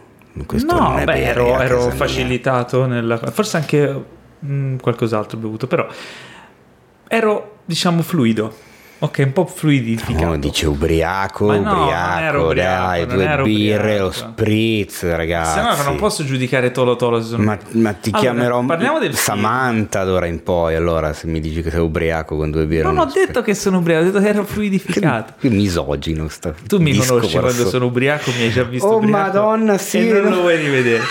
no, guarda, in realtà vorrei tanto Cosa rivedere. succede? Un, un Paolo ce l'ha Guarda, tu non hai la più pallida idea. È stata una delle notti più allucinanti. Pietro, non guardare me, io non me lo ricordo. No, vabbè, guarda. Allora, faremo diciamo, un Tolo podcast Tolo. speciale. Ah, Tolo Tolo è un film ambizioso, chiaramente. Eh, Luca Medici in arte Checco Zalone ehm, porta in scena questa storia. Vabbè, il personaggio è il suo eh, che finisce in Africa e deve ritornare in, eh, in Italia, cioè in Italia, in realtà lui deve tornare in Europa ehm, in seguito a tutta una serie di vicende, quindi fa il percorso che fanno i migranti. eh, però allora, eh, fondamental- fondamentalmente il personaggio è il solito personaggio direi demenziale come impostazione però è un demenziale paradossale e surreale è un po' alla pozzetto come genere di film devo dire come tono solo che il suo personaggio come tono Come, come tono tono. eh, e nel film ci sono un sacco di belle idee, secondo me. No, cioè, non tantissime, però ci sono alcune idee molto interessanti e, e carine. Il problema è l'esecuzione. Cioè, il film, secondo me, soffre tanto di una regia inesperta, ma, ma proprio tanto a livello che alcune idee che di per sé sono belle, poi sono messe in scena in maniera inefficace. Cioè, ti arriva magari il 30% di quello che potrebbe arrivare. E questa cosa l'ho sofferta molto. Eh, ci sono la, c'è la messa in scena di alcuni dialoghi di cui di per sé le idee di battute funzionano e anche come sono scritte le battute, però come messa in scena eh, la fretta magari dei, dei momenti di come vengono eh, proprio recitati ammazza più del, del divertimento di quelle battute. ci sono grandi mezzi messi in campo nelle, nelle ambientazioni, le inquadrature, i personaggi, eh, il, ehm, le comparse tutto, però alla fine secondo me tutto viene impoverito da una mm, approssimazione nella fotografia, da un'approssimazione nella messa in scena, un'approssimazione di tante cose artistiche che è proprio quel eh, difetto dell'italiano che il film e che il personaggio di Checco Zalone cerca di, in- di comunque prendere in giro e incolpare. Quindi è un po' vittima, è un po' incoerente in questo, perché è vittima della stessa approssimazione di cui incolpa gli italiani. E questa cosa alla fine l'ho sofferta tanto. Peccato perché davvero ci sono un sacco di idee carine nel film. Il film comunque è mediamente riesce anche a divertire. Cioè, per esempio, cioè, mm, probabilmente la cosa più bella del film l'ho colta probabilmente solo io. Perché io non ne, non ne sono, no, non ne sono sicuro al 100%. No, aspetta, però c'è una, c'è una sorta di. devi, essere, devi fare così il figo? Cioè, No, no, magari faccio la, lo- magari l'ha io, colta nel un sacco po'- di gente. Magari un sacco di gente, però probabilmente gente eh, più tecnica o comunque all'interno del settore. Perché il film, nel film, lui fa un costa- prende costantemente in giro, comunque accusa il governo italiano di, di essere oppressivo. eh, accusa l'Italia di mille cose, scredita l'Italia nei- di fronte a questi africani che ci vogliono andare, è sempre ipercritico dell'Italia, facendo venire a galla un sacco di difetti, più che altro dell'amministrazione dell'Italia, del governo, del, delle tasse, di tutta, tutta la, la- la classe politica, eccetera. Quando finisce il film, non è uno spoiler, finisce il film e iniziano i titoli di coda, la prima cosa che appare, prima di qualsiasi titolo, è il logo del MIBAC appare, cioè schermo nero logo del MIBAC e poi iniziano i titoli di coda. Il MIBAC è il ministero che si occupa di dare le sovvenzioni che essendoci il logo ha sovvenzionato il film beni attività con, culturali. esatto, con il tax credit e, e i fondi statali. Quindi lui accusa per tutto il film il governo italiano e poi e quasi a sbeffeggiarlo mette il logo del MIBAC come primo, cioè tipo però ci siamo presi i soldi del governo o comunque i nostri soldi, cioè è stato fatto con... E questa cosa l'ho trovata simpatica. Forse è la cosa che mi ha fatto più ridere di tutto il film. Ammazza. No, nel senso, sì, ci sono delle idee carine, però questa cosa è...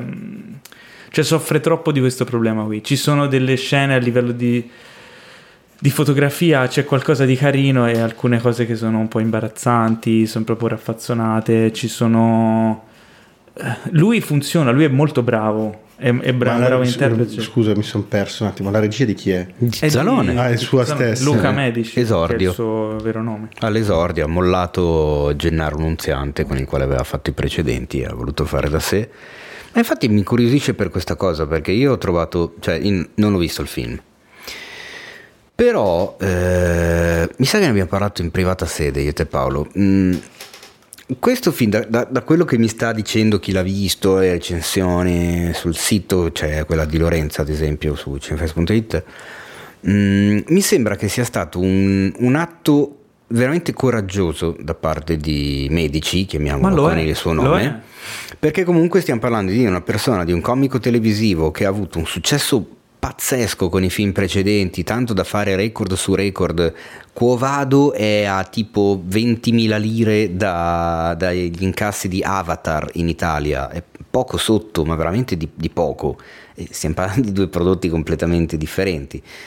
Mm, invece di continuare su quella strada e uscire con un film ogni due anni, lui è rimasto fermo un anno in più, ha mollato il regista, ha coinvolto Paolo Virzia alla sceneggiatura, si è messo a fare un, regi- un film come regista, lo ha lanciato senza nessun trailer, con una canzone che è stata per lo più travisata, che ha qualche attinenza chiaramente col film, ma non è sicuramente un trailer, un trailer di Tolo Tolo a tutti gli effetti ancora oggi non esiste.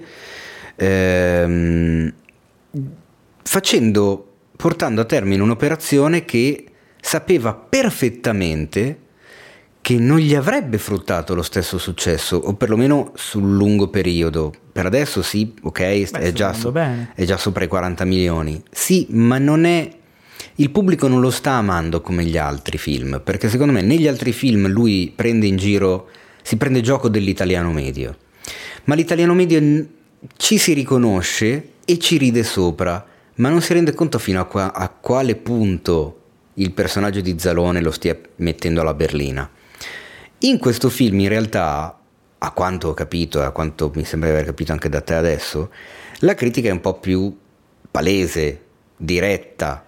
Cioè, il messaggio di fondo suo- è molto più evidente. Il suo personaggio è un, è un deficiente totale e continua a fare cose da deficiente e tu vedi il i personaggi degli africani che sono personaggi intelligenti, normali, che hanno, c'è un- quello che gli fa un po' da spalla è uno estremamente acculturato, appassionato di cinema e insomma eh, fa da controaltare alla sua completa idiozia. E, mm, e proprio questo fatto qui lui è- è rappresenta l'italiano perso nelle cose futili, nelle preoccupazioni eh, stupide come tipo la crema eh, per le occhiaie che, che lui continua a cercare oppure trovare e caricare il cellulare, cioè eh, si perde le cose importanti per dedicarsi alle cose futili, no? questa è la base del personaggio e poi ed è ipercritico dell'Italia che secondo lui gli ha, gli ha distrutto tutte le ambizioni, tutta la vita perché lui è finito nei guai, insomma, in bancarotta, eccetera.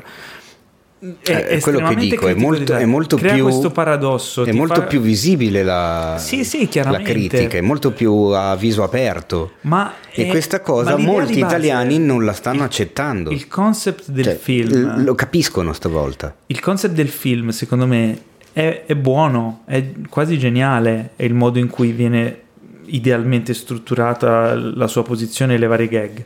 È il come viene poi messo in scena che fallisce. In- cioè, ad esempio, il film è un mezzo musical. Ci sono i- dei, dei punti dove partono le canzoni, dove cantano tutti, e ci sono dei pezzi da musical, no? Però, eh, ad esempio, c'è una canzone che secondo me forse è molto divertente, in cui gli africani cantano in italiano, tutto un testo assurdo sull'Italia, non mi ricordo, però non riesci a capire le parole perché il mix è fatto malissimo. Cioè, ti giuro, facevo fatica perché loro comunque parlano eh, con l'accento africano, quindi non è chiarissimo, ma il mix è talmente eh, affogato e, e- e poco limpido che Ma non... sarà stato un problema della sala. No, perché era una, è una sala ottima in cui vedo, cioè è una sala allo stato dell'arte, non era una sala qualunque, era il mix proprio che era eh, fatto con approssimazione, cioè sono delle pecche artistiche e tecniche. piace quando Paolo usa Che- dei- degli, degli inglesismi tradotti in italiano. Cosa ho detto? Perché nessun italiano usa lo stato dell'arte, No, però si dice italiano. state of art È per italiano lo dare- stato dell'arte. No, e nel senso ho trovato queste non è che cose sia qui. così adoperato. Beh, però si usa. Vabbè, comunque scusa, Ehm, volevo solo romperti i coglioni durante, no, no, era mentre divertente. parlavi. Però, capito, queste piccole cose, dico, cioè, avete investito così tanto, però poi manca la visione d'insieme eh, accurata di una persona che ha l'esperienza di dire sì, però questo mix qui si può fare meglio, oppure qui in questa scena qui si vede ne- negli occhiali della tipa per tutta la scena le luci riflesse, eh, cioè, capito, eh, ti spezza la... Ci, ci sono delle piccole, dei piccoli accorgimenti. Ho capito che è un film comico, però è un film che è costato diversi milioni, c'è una produzione Eh sì. importante, è un film che, che- che vedranno un sacco di italiani. Eh, vedere queste ehm, cadute di stile, ora magari danno noia a me, però ehm, e magari il- la grossa parte del pubblico non si rende conto di cosa c'è di sbagliato, però l'effetto finale è che magari non hanno riso a quella battuta perché non hanno capito le parole della canzone, oppure non hanno riso a quell'altra battuta Dar, perché... dar- darmi noia è proprio perché- fiorentino. eh. Sì. Oppure magari non ridono a quell'altra battuta perché la messa in scena del dialogo è troppo frettolosa. Capito? Ci sono delle piccole. Ehm, ha peccato un po' di inesperienza a livello registico, questo lo posso dire. Mm, cioè, per me è stato evidente. Poi io, per carità, posso pure sbagliarmi, però l'ho, l'ho sofferto un po'. È un peccato perché secondo me lo stesso film, con lo stesso script, con un tipo di lavoro diverso e di attenzione diversa avrebbe potuto risultare in qualcosa di, di migliore. Tu i film precedenti di con Checco Zalone li avevi visti? Non li ho visti, ma voglio recuperarli perché secondo me il, potenzia- cioè, il- il potenziale dentro c'è. Cioè, lui è, come interprete è bravo, ha una buona espressività, è un bel personaggio. La scrittura delle battute è, è- mediamente buona. Cioè, alcune non fanno ridere, però quelle che fanno ridere funzionano. un- ci sono delle idee dietro, c'è un sottotesto, c'è qualcosa. C'è dell'arte, non è un. Secondo me, non è un film eh, brutto, no? No, È un film non riuscito, secondo Mm. me, perché è diverso, no? Che aveva un ti- potenziale non sfruttato appieno. Questa è la mia, poi, perché ragazzi, questa è la mia su, sul Tolo Tolo. Certo, di, ma di, di- di- di attori diciamo famosi c'è soltanto lui, non è che... Eh, sì, praticamente sì. Però gli altri, ah, devo dire una cosa, applauso al casting perché eh, tutti gli attori africani, secondo me, sono stati bravissimi, super nella parte, reggono benissimo la scena. Eh, c'è per- in particolare la, la coprotagonista femminile e, il- e la spalla sua che sono bravissimi, ma anche tutti gli altri personaggi, secondo me ti cala in un, in un bel mondo, in una bella storia, una, una fiaba quasi, un percorso eh, che, che poi si perde dei pezzi per strada, però... Ok, allora io volevo condividere con i nostri ascoltatori il messaggio che ha mandato Paolo nella chat del podcast No, quando, non mi ricordo cosa qua- ha detto. quando ha chiesto se qualcuno voleva accompagnarlo a vedere il film. Ah, Mi sa che vado a vedere Tolo Tolo stasera. Qualcuno vuole condividere il rischio?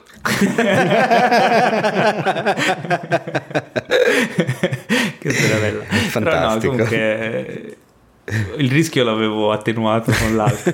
Però no, no, dai, no, alla fine comunque... non- Però Eh. alla fine dai, usci- ne, è uscito- sei- ne- Sì. ne sei uscito bene. ecco. Sì, sì, sì, sì. Io l'alcol, sono- se andate a vederlo, un paio di birre ve le consiglio. Io sono ancora curioso di vedere questo film e sono curioso a questo punto di cosa, di cosa sceglierà di fare dopo, perché sai, una volta che hai fatto un passo in una direzione non puoi tornare indietro, Non è perché una, lo se una parte di pubblico te la sei giocare, ma non lo so, non lo so. Dai, almeno a questo punto magari mi auguro anche di no. E per concludere parliamo di Amamet, un film Ah. che ha visto solo Pietro, io lo volevo vedere ma non l'ho visto, in realtà eh, perché era, la, la scelta era tra Amamet e Tolo Tolo, però ho detto Ma- vado a vedere no, Tolo com- Tolo perché così Amamet lo vede Pietro. Ah, certo, Esatto, esatto. certo, certo. Assolutamente un buonissimo film, prova strepitosa di mm, Favino. Fondamentalmente si parla della- degli ultimi anni di Craxi quando è andato, diciamo così, in autoesilio in Tunisia da Mamet, fondamentalmente per non farsi arrestare, Mhm. perché si parla di post Tangentopoli, la fine del, dei partiti come li conoscevamo fino al 92. Oh, eh, Quindi il, il film inizia che lui è già Mamet. che già Mamet e il film è tutto lui a Mamet Ok. e basta. Eh, Detta così, non, cioè nel senso, a me una cosa che mi incuriosiva di questo film è io ho dei ricordi vaghi di, di, di Craxi come personaggio perché ero più piccolo, no? E Certo. ne parlavano i miei, se ne parlava ovunque. Forse tu, Teo, che sei un po' più grandicello, ne hai un po' più di coscienza. Beh, sì, io me lo ricordo molto bene. un po' Craxi, meglio. eh. ecco, sì. Io me lo ricordo, ma non capivo bene di cosa si trattasse. Ehm, quindi mi incuriosiva. Eh, il film riesce a spiegare questo personaggio o è già devi sapere per poterlo allora, capire meglio? devi sapere già che... Allora, è innan- successo prima? Cosa è Cioè- successo prima, anche se un po' lo intuisci. Allora, l'espediente è un po' come dice il nostro amico Enrico Trebuzio, è un po'... perché lui l'ha visto questo film, Mhm. ehm, è un po' un film cerchio bottista, nel senso che dice e non dice, critica e non critica, dà un po' ragione a tutto a tutti.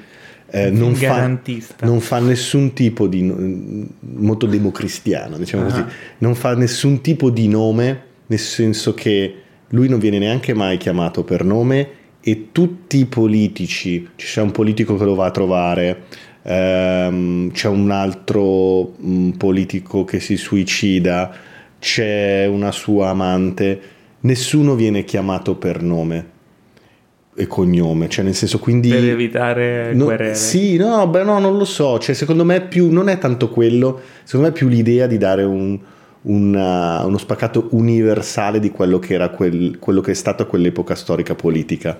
E quindi ti fa capire che era un... Ma come, come fanno a non, non nominare mai nessun personaggio? Non diventa confusionario? No, no, no, no, nel senso, no, assolutamente no. Viene naturale. Viene naturale, assolutamente. Cosa salva il film più che... allora, è un film veramente, e preparo chi lo vuole andare a vedere, molto, molto, molto, molto, molto lento. Quindi è veramente, veramente... Devi essere sveglio per andarlo a vedere. Così tanto lento. Sì, è molto lento, non succede tantissimo. Quanto dura? Eh, 123 minuti. 6 ore. cinque- No, 123 minuti. No, dura 123 minuti. minuti. Tutto il film si basa sulla straordinaria interpretazione di Favino, che veramente è mostruosamente uguale a Craxi, soprattutto nelle movenze, nella voce. Craxi era un uomo un- oltre 1,90, giocava anche a basket ed era abituato ad avere a che fare con politici molto più bassi e quindi c'era questo discorso anche molto del gigante tra i nani, poi lui è stato anche presidente, credo fosse stato il primo presidente del consiglio che fosse del PSI, Sì. quindi c'è tutta una, anche una camminata, una modalità di muoversi, Eh, di me la ricordo, parlare. infatti. L'ho, E l'ho- Favino, l'ho rivista nel trailer. Favino è, molto, è molto bravo. Entro un po', e ne abbiamo parlato un attimo in eh, chat eh, noi eh, nel podcast, in questa mia critica nei confronti di un trucco eccessivo Ma che non ti che fa ti vedere. sbagli, guarda che non è truccato Favino nel film, è tutta Ah, no? interpretazione Ah, tua. ok. Non c'è make questo è un cinefax. Eh, lui si è immedesimato così tanto. talmente metodo che le- si è, è trasfigurato. Esatto. Non Trasfigurato hai è diventato notato del trucco? Hai notato qualcosa? Favino parla di, ho letto un'intervista, parla di oltre sette etti di trucco in faccia. Sette etti. Sì. Non avevo mai sentito parlare di trucco in termini di, di- peso. Sì, perché probabilmente se lo sentiva. No, Quando lo truccavano ne facevano, ok, sono sette etti. Lascio. faccio? No, la cosa è che effettivamente chi ha- si è occupato del make-up, e del tru- cioè è stato mostruosamente bravo perché veramente ha trasformato un viso in un altro viso. Chissà quanti etti Secondo me questa cosa qui Scusa, non volevo interrompere. perde, no, perde tanto della capacità interpretativa della mimica facciale di un attore perché tu interpreti la grandezza di, di Favino nelle movenze, nella camminata e nella voce ma Eh. vi- eh, Beh, però se mi dici che è stato bravissimo, nonostante non lo si veda tanto in faccia, beh, ottimo. Mi viene in mente sì J. però, Edgar. però tu lì non vedi Favino perché lo sai se Sì. tu non sapessi che Favino sembra Craxi che interpreta Craxi Beh, allora è perfetto. È un'interpretazione tipo- della Eh, Madonna se la definisce E così. però, cioè, a me sarebbe piaciuto, ma forse a me sarebbe piaciuto di più vedere che non che è Favino che fa Craxi, no? Sì, ho capito che intendi. Ma a te Cioè- J. Edgar te lo ricordi dove c'era DiCaprio? Tu Non l'ho visto, sì, non l'ho visto. Perché a te era piaciuto Teo? Mm, Non tanto. Neanche a me. Secondo me un po' soffre della stessa cosa. Cioè, nel Ma- senso, stai no, ma- vedendo il trucco, non stai più vedendo Favino. A tal proposito Eh. vorrei far sentire ai nostri ascoltatori il messaggio, il commento di Enrico, eh, Ma siamo breve, autorizzati? breve e conciso su perché Oddio che ha dato mio. una Sei sua sicuro? un- così, ha dato una sua chicca su su Alma Mater. Credo che nel podcast non, non aspettino altro che Enrico. Io non so chi cazzo ha fatto il casting. Perché Favino è un mostro e vicino ci hanno messo gli attori di Caprera. Ma come gli attori di Capre? Era da far sentire. Cioè, lo condi- spirito di Enrico con- è con noi condivi- anche oggi. Condivido assolutamente questo, perché a parte, a parte Favino ci sono veramente dei cani. Cioè, Ah. sì, veramente a livello attoriale. Cioè, La regia, Ma non sono gli unici due che ho sentito dire Oh, questa cosa. la regia è molto bella, moltissime allegorie, moltissimi sottotesti, assolutamente bella, anche se non, non è una storia particolarmente momentata, comunque la sceneggiatura, cioè mh, anche in questo caso qui le frasi come in 1917 tutte le frasi sono proprio delle sentenze, quindi se tu ascolti ogni frase che dice Favino impersonando Craxi, cioè dice delle cose per dirne altre molto più pesanti. Quindi da quel punto di vista lì è si, si interessante. percepisce la, la- la- la- perché io, io non l'ho visto, ho visto il trailer, ma diciamo che dal titolo e dalla, dalla figura che racconta immagino sia una sorta di ritratto di, di- di- della caduta Sì. del potere, cioè de- della fine Sì. di, di un'epoca, della, Sì. della perdita di qualunque privilegio, di, questo esilio forzato di, una figura, ok. Muore da Que- solo. È quella roba lì. Sì, sì, sì, Ok. sì, sì, sì.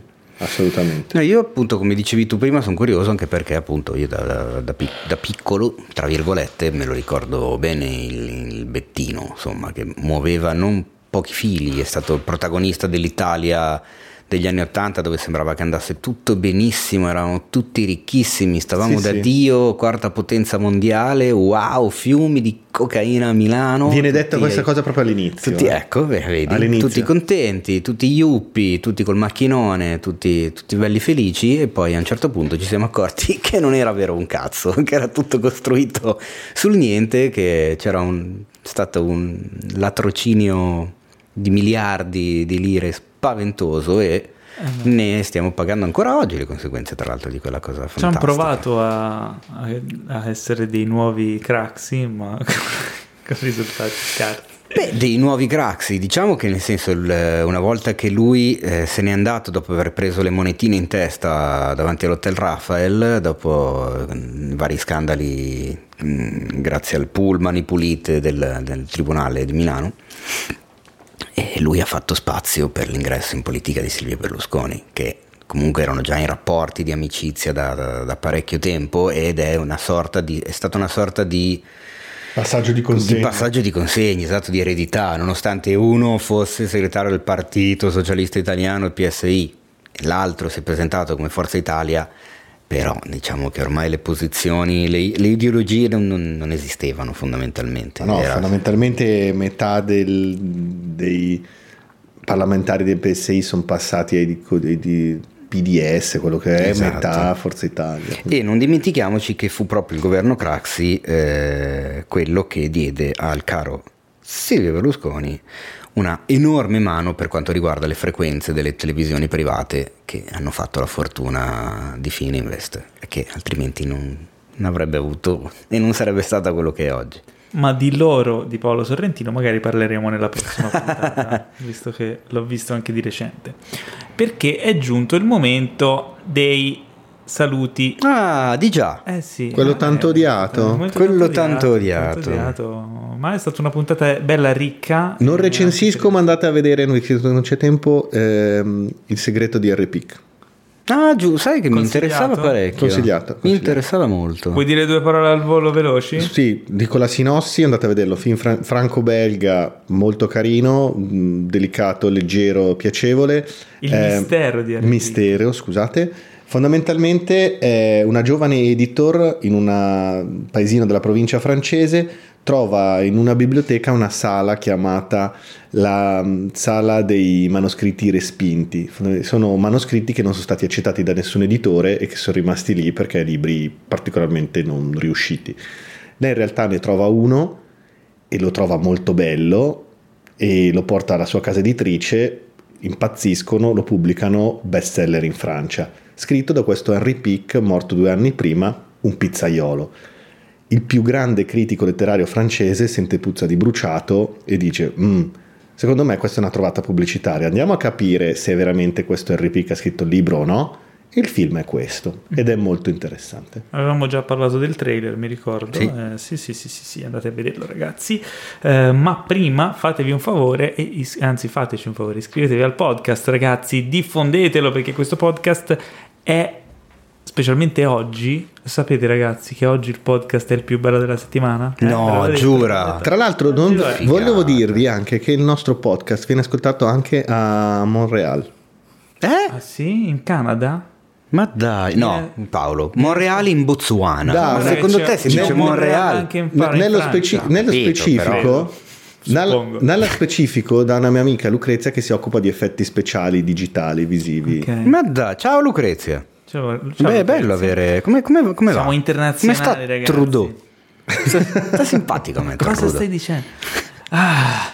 E poi seguiteci su Instagram at Cinefax dove Teo pubblica cose molto interessanti il più delle volte, a volte anche no. Esatto. Ma di solito sì, Eh, quindi, quello quindi capita, seguitelo e poi vi dà l'opportunità di mandare la domandona, seguire le live improvvisate quando ci prende la sprovvista e lanceremo una nuova rubrica in cui eh, ci saranno i messaggi registrati d- delle chat eh, non autorizzati. Quindi eh, da, da- da oggi in poi in chat saranno no, tutti eh, molto attenti. molto più- ma no, perché poi sbrachiamo a un Ma- certo punto e non ce ne rendiamo conto. Ma sai cosa? Io non lo direi agli altri, lascerei che questo rimanga un segreto tra noi tre e tra chi della chat ascolterà la puntata. Esatto. Poi così, Esatto. così vedia- così vediamo chi li Esatto. ascolta. Quindi alla prossima puntata ragazzi, intanto nel frattempo vi salutiamo, vi saluta eh, Pietro Baroni, Ciao, ciao, ciao. vi saluta Teo Yusufian, Ciao, io vi ricordo il concorso Oscar, ragazzi, mi raccomando che sta per iniziare e vi saluto così. oh no, Voglio vedere il film con René Zellweger perché così dopo posso Judy Garland. no ti prego Teo, e vi saluto io Paolo Cellamare, eh, tempo di andare a dormire. Eh, direi di sì. Sto nocciolato va bene. No, Ma cosa, cosa fai? Pietro? Adesso devi fare queste non cose. farti giù di Garland male. Ciao!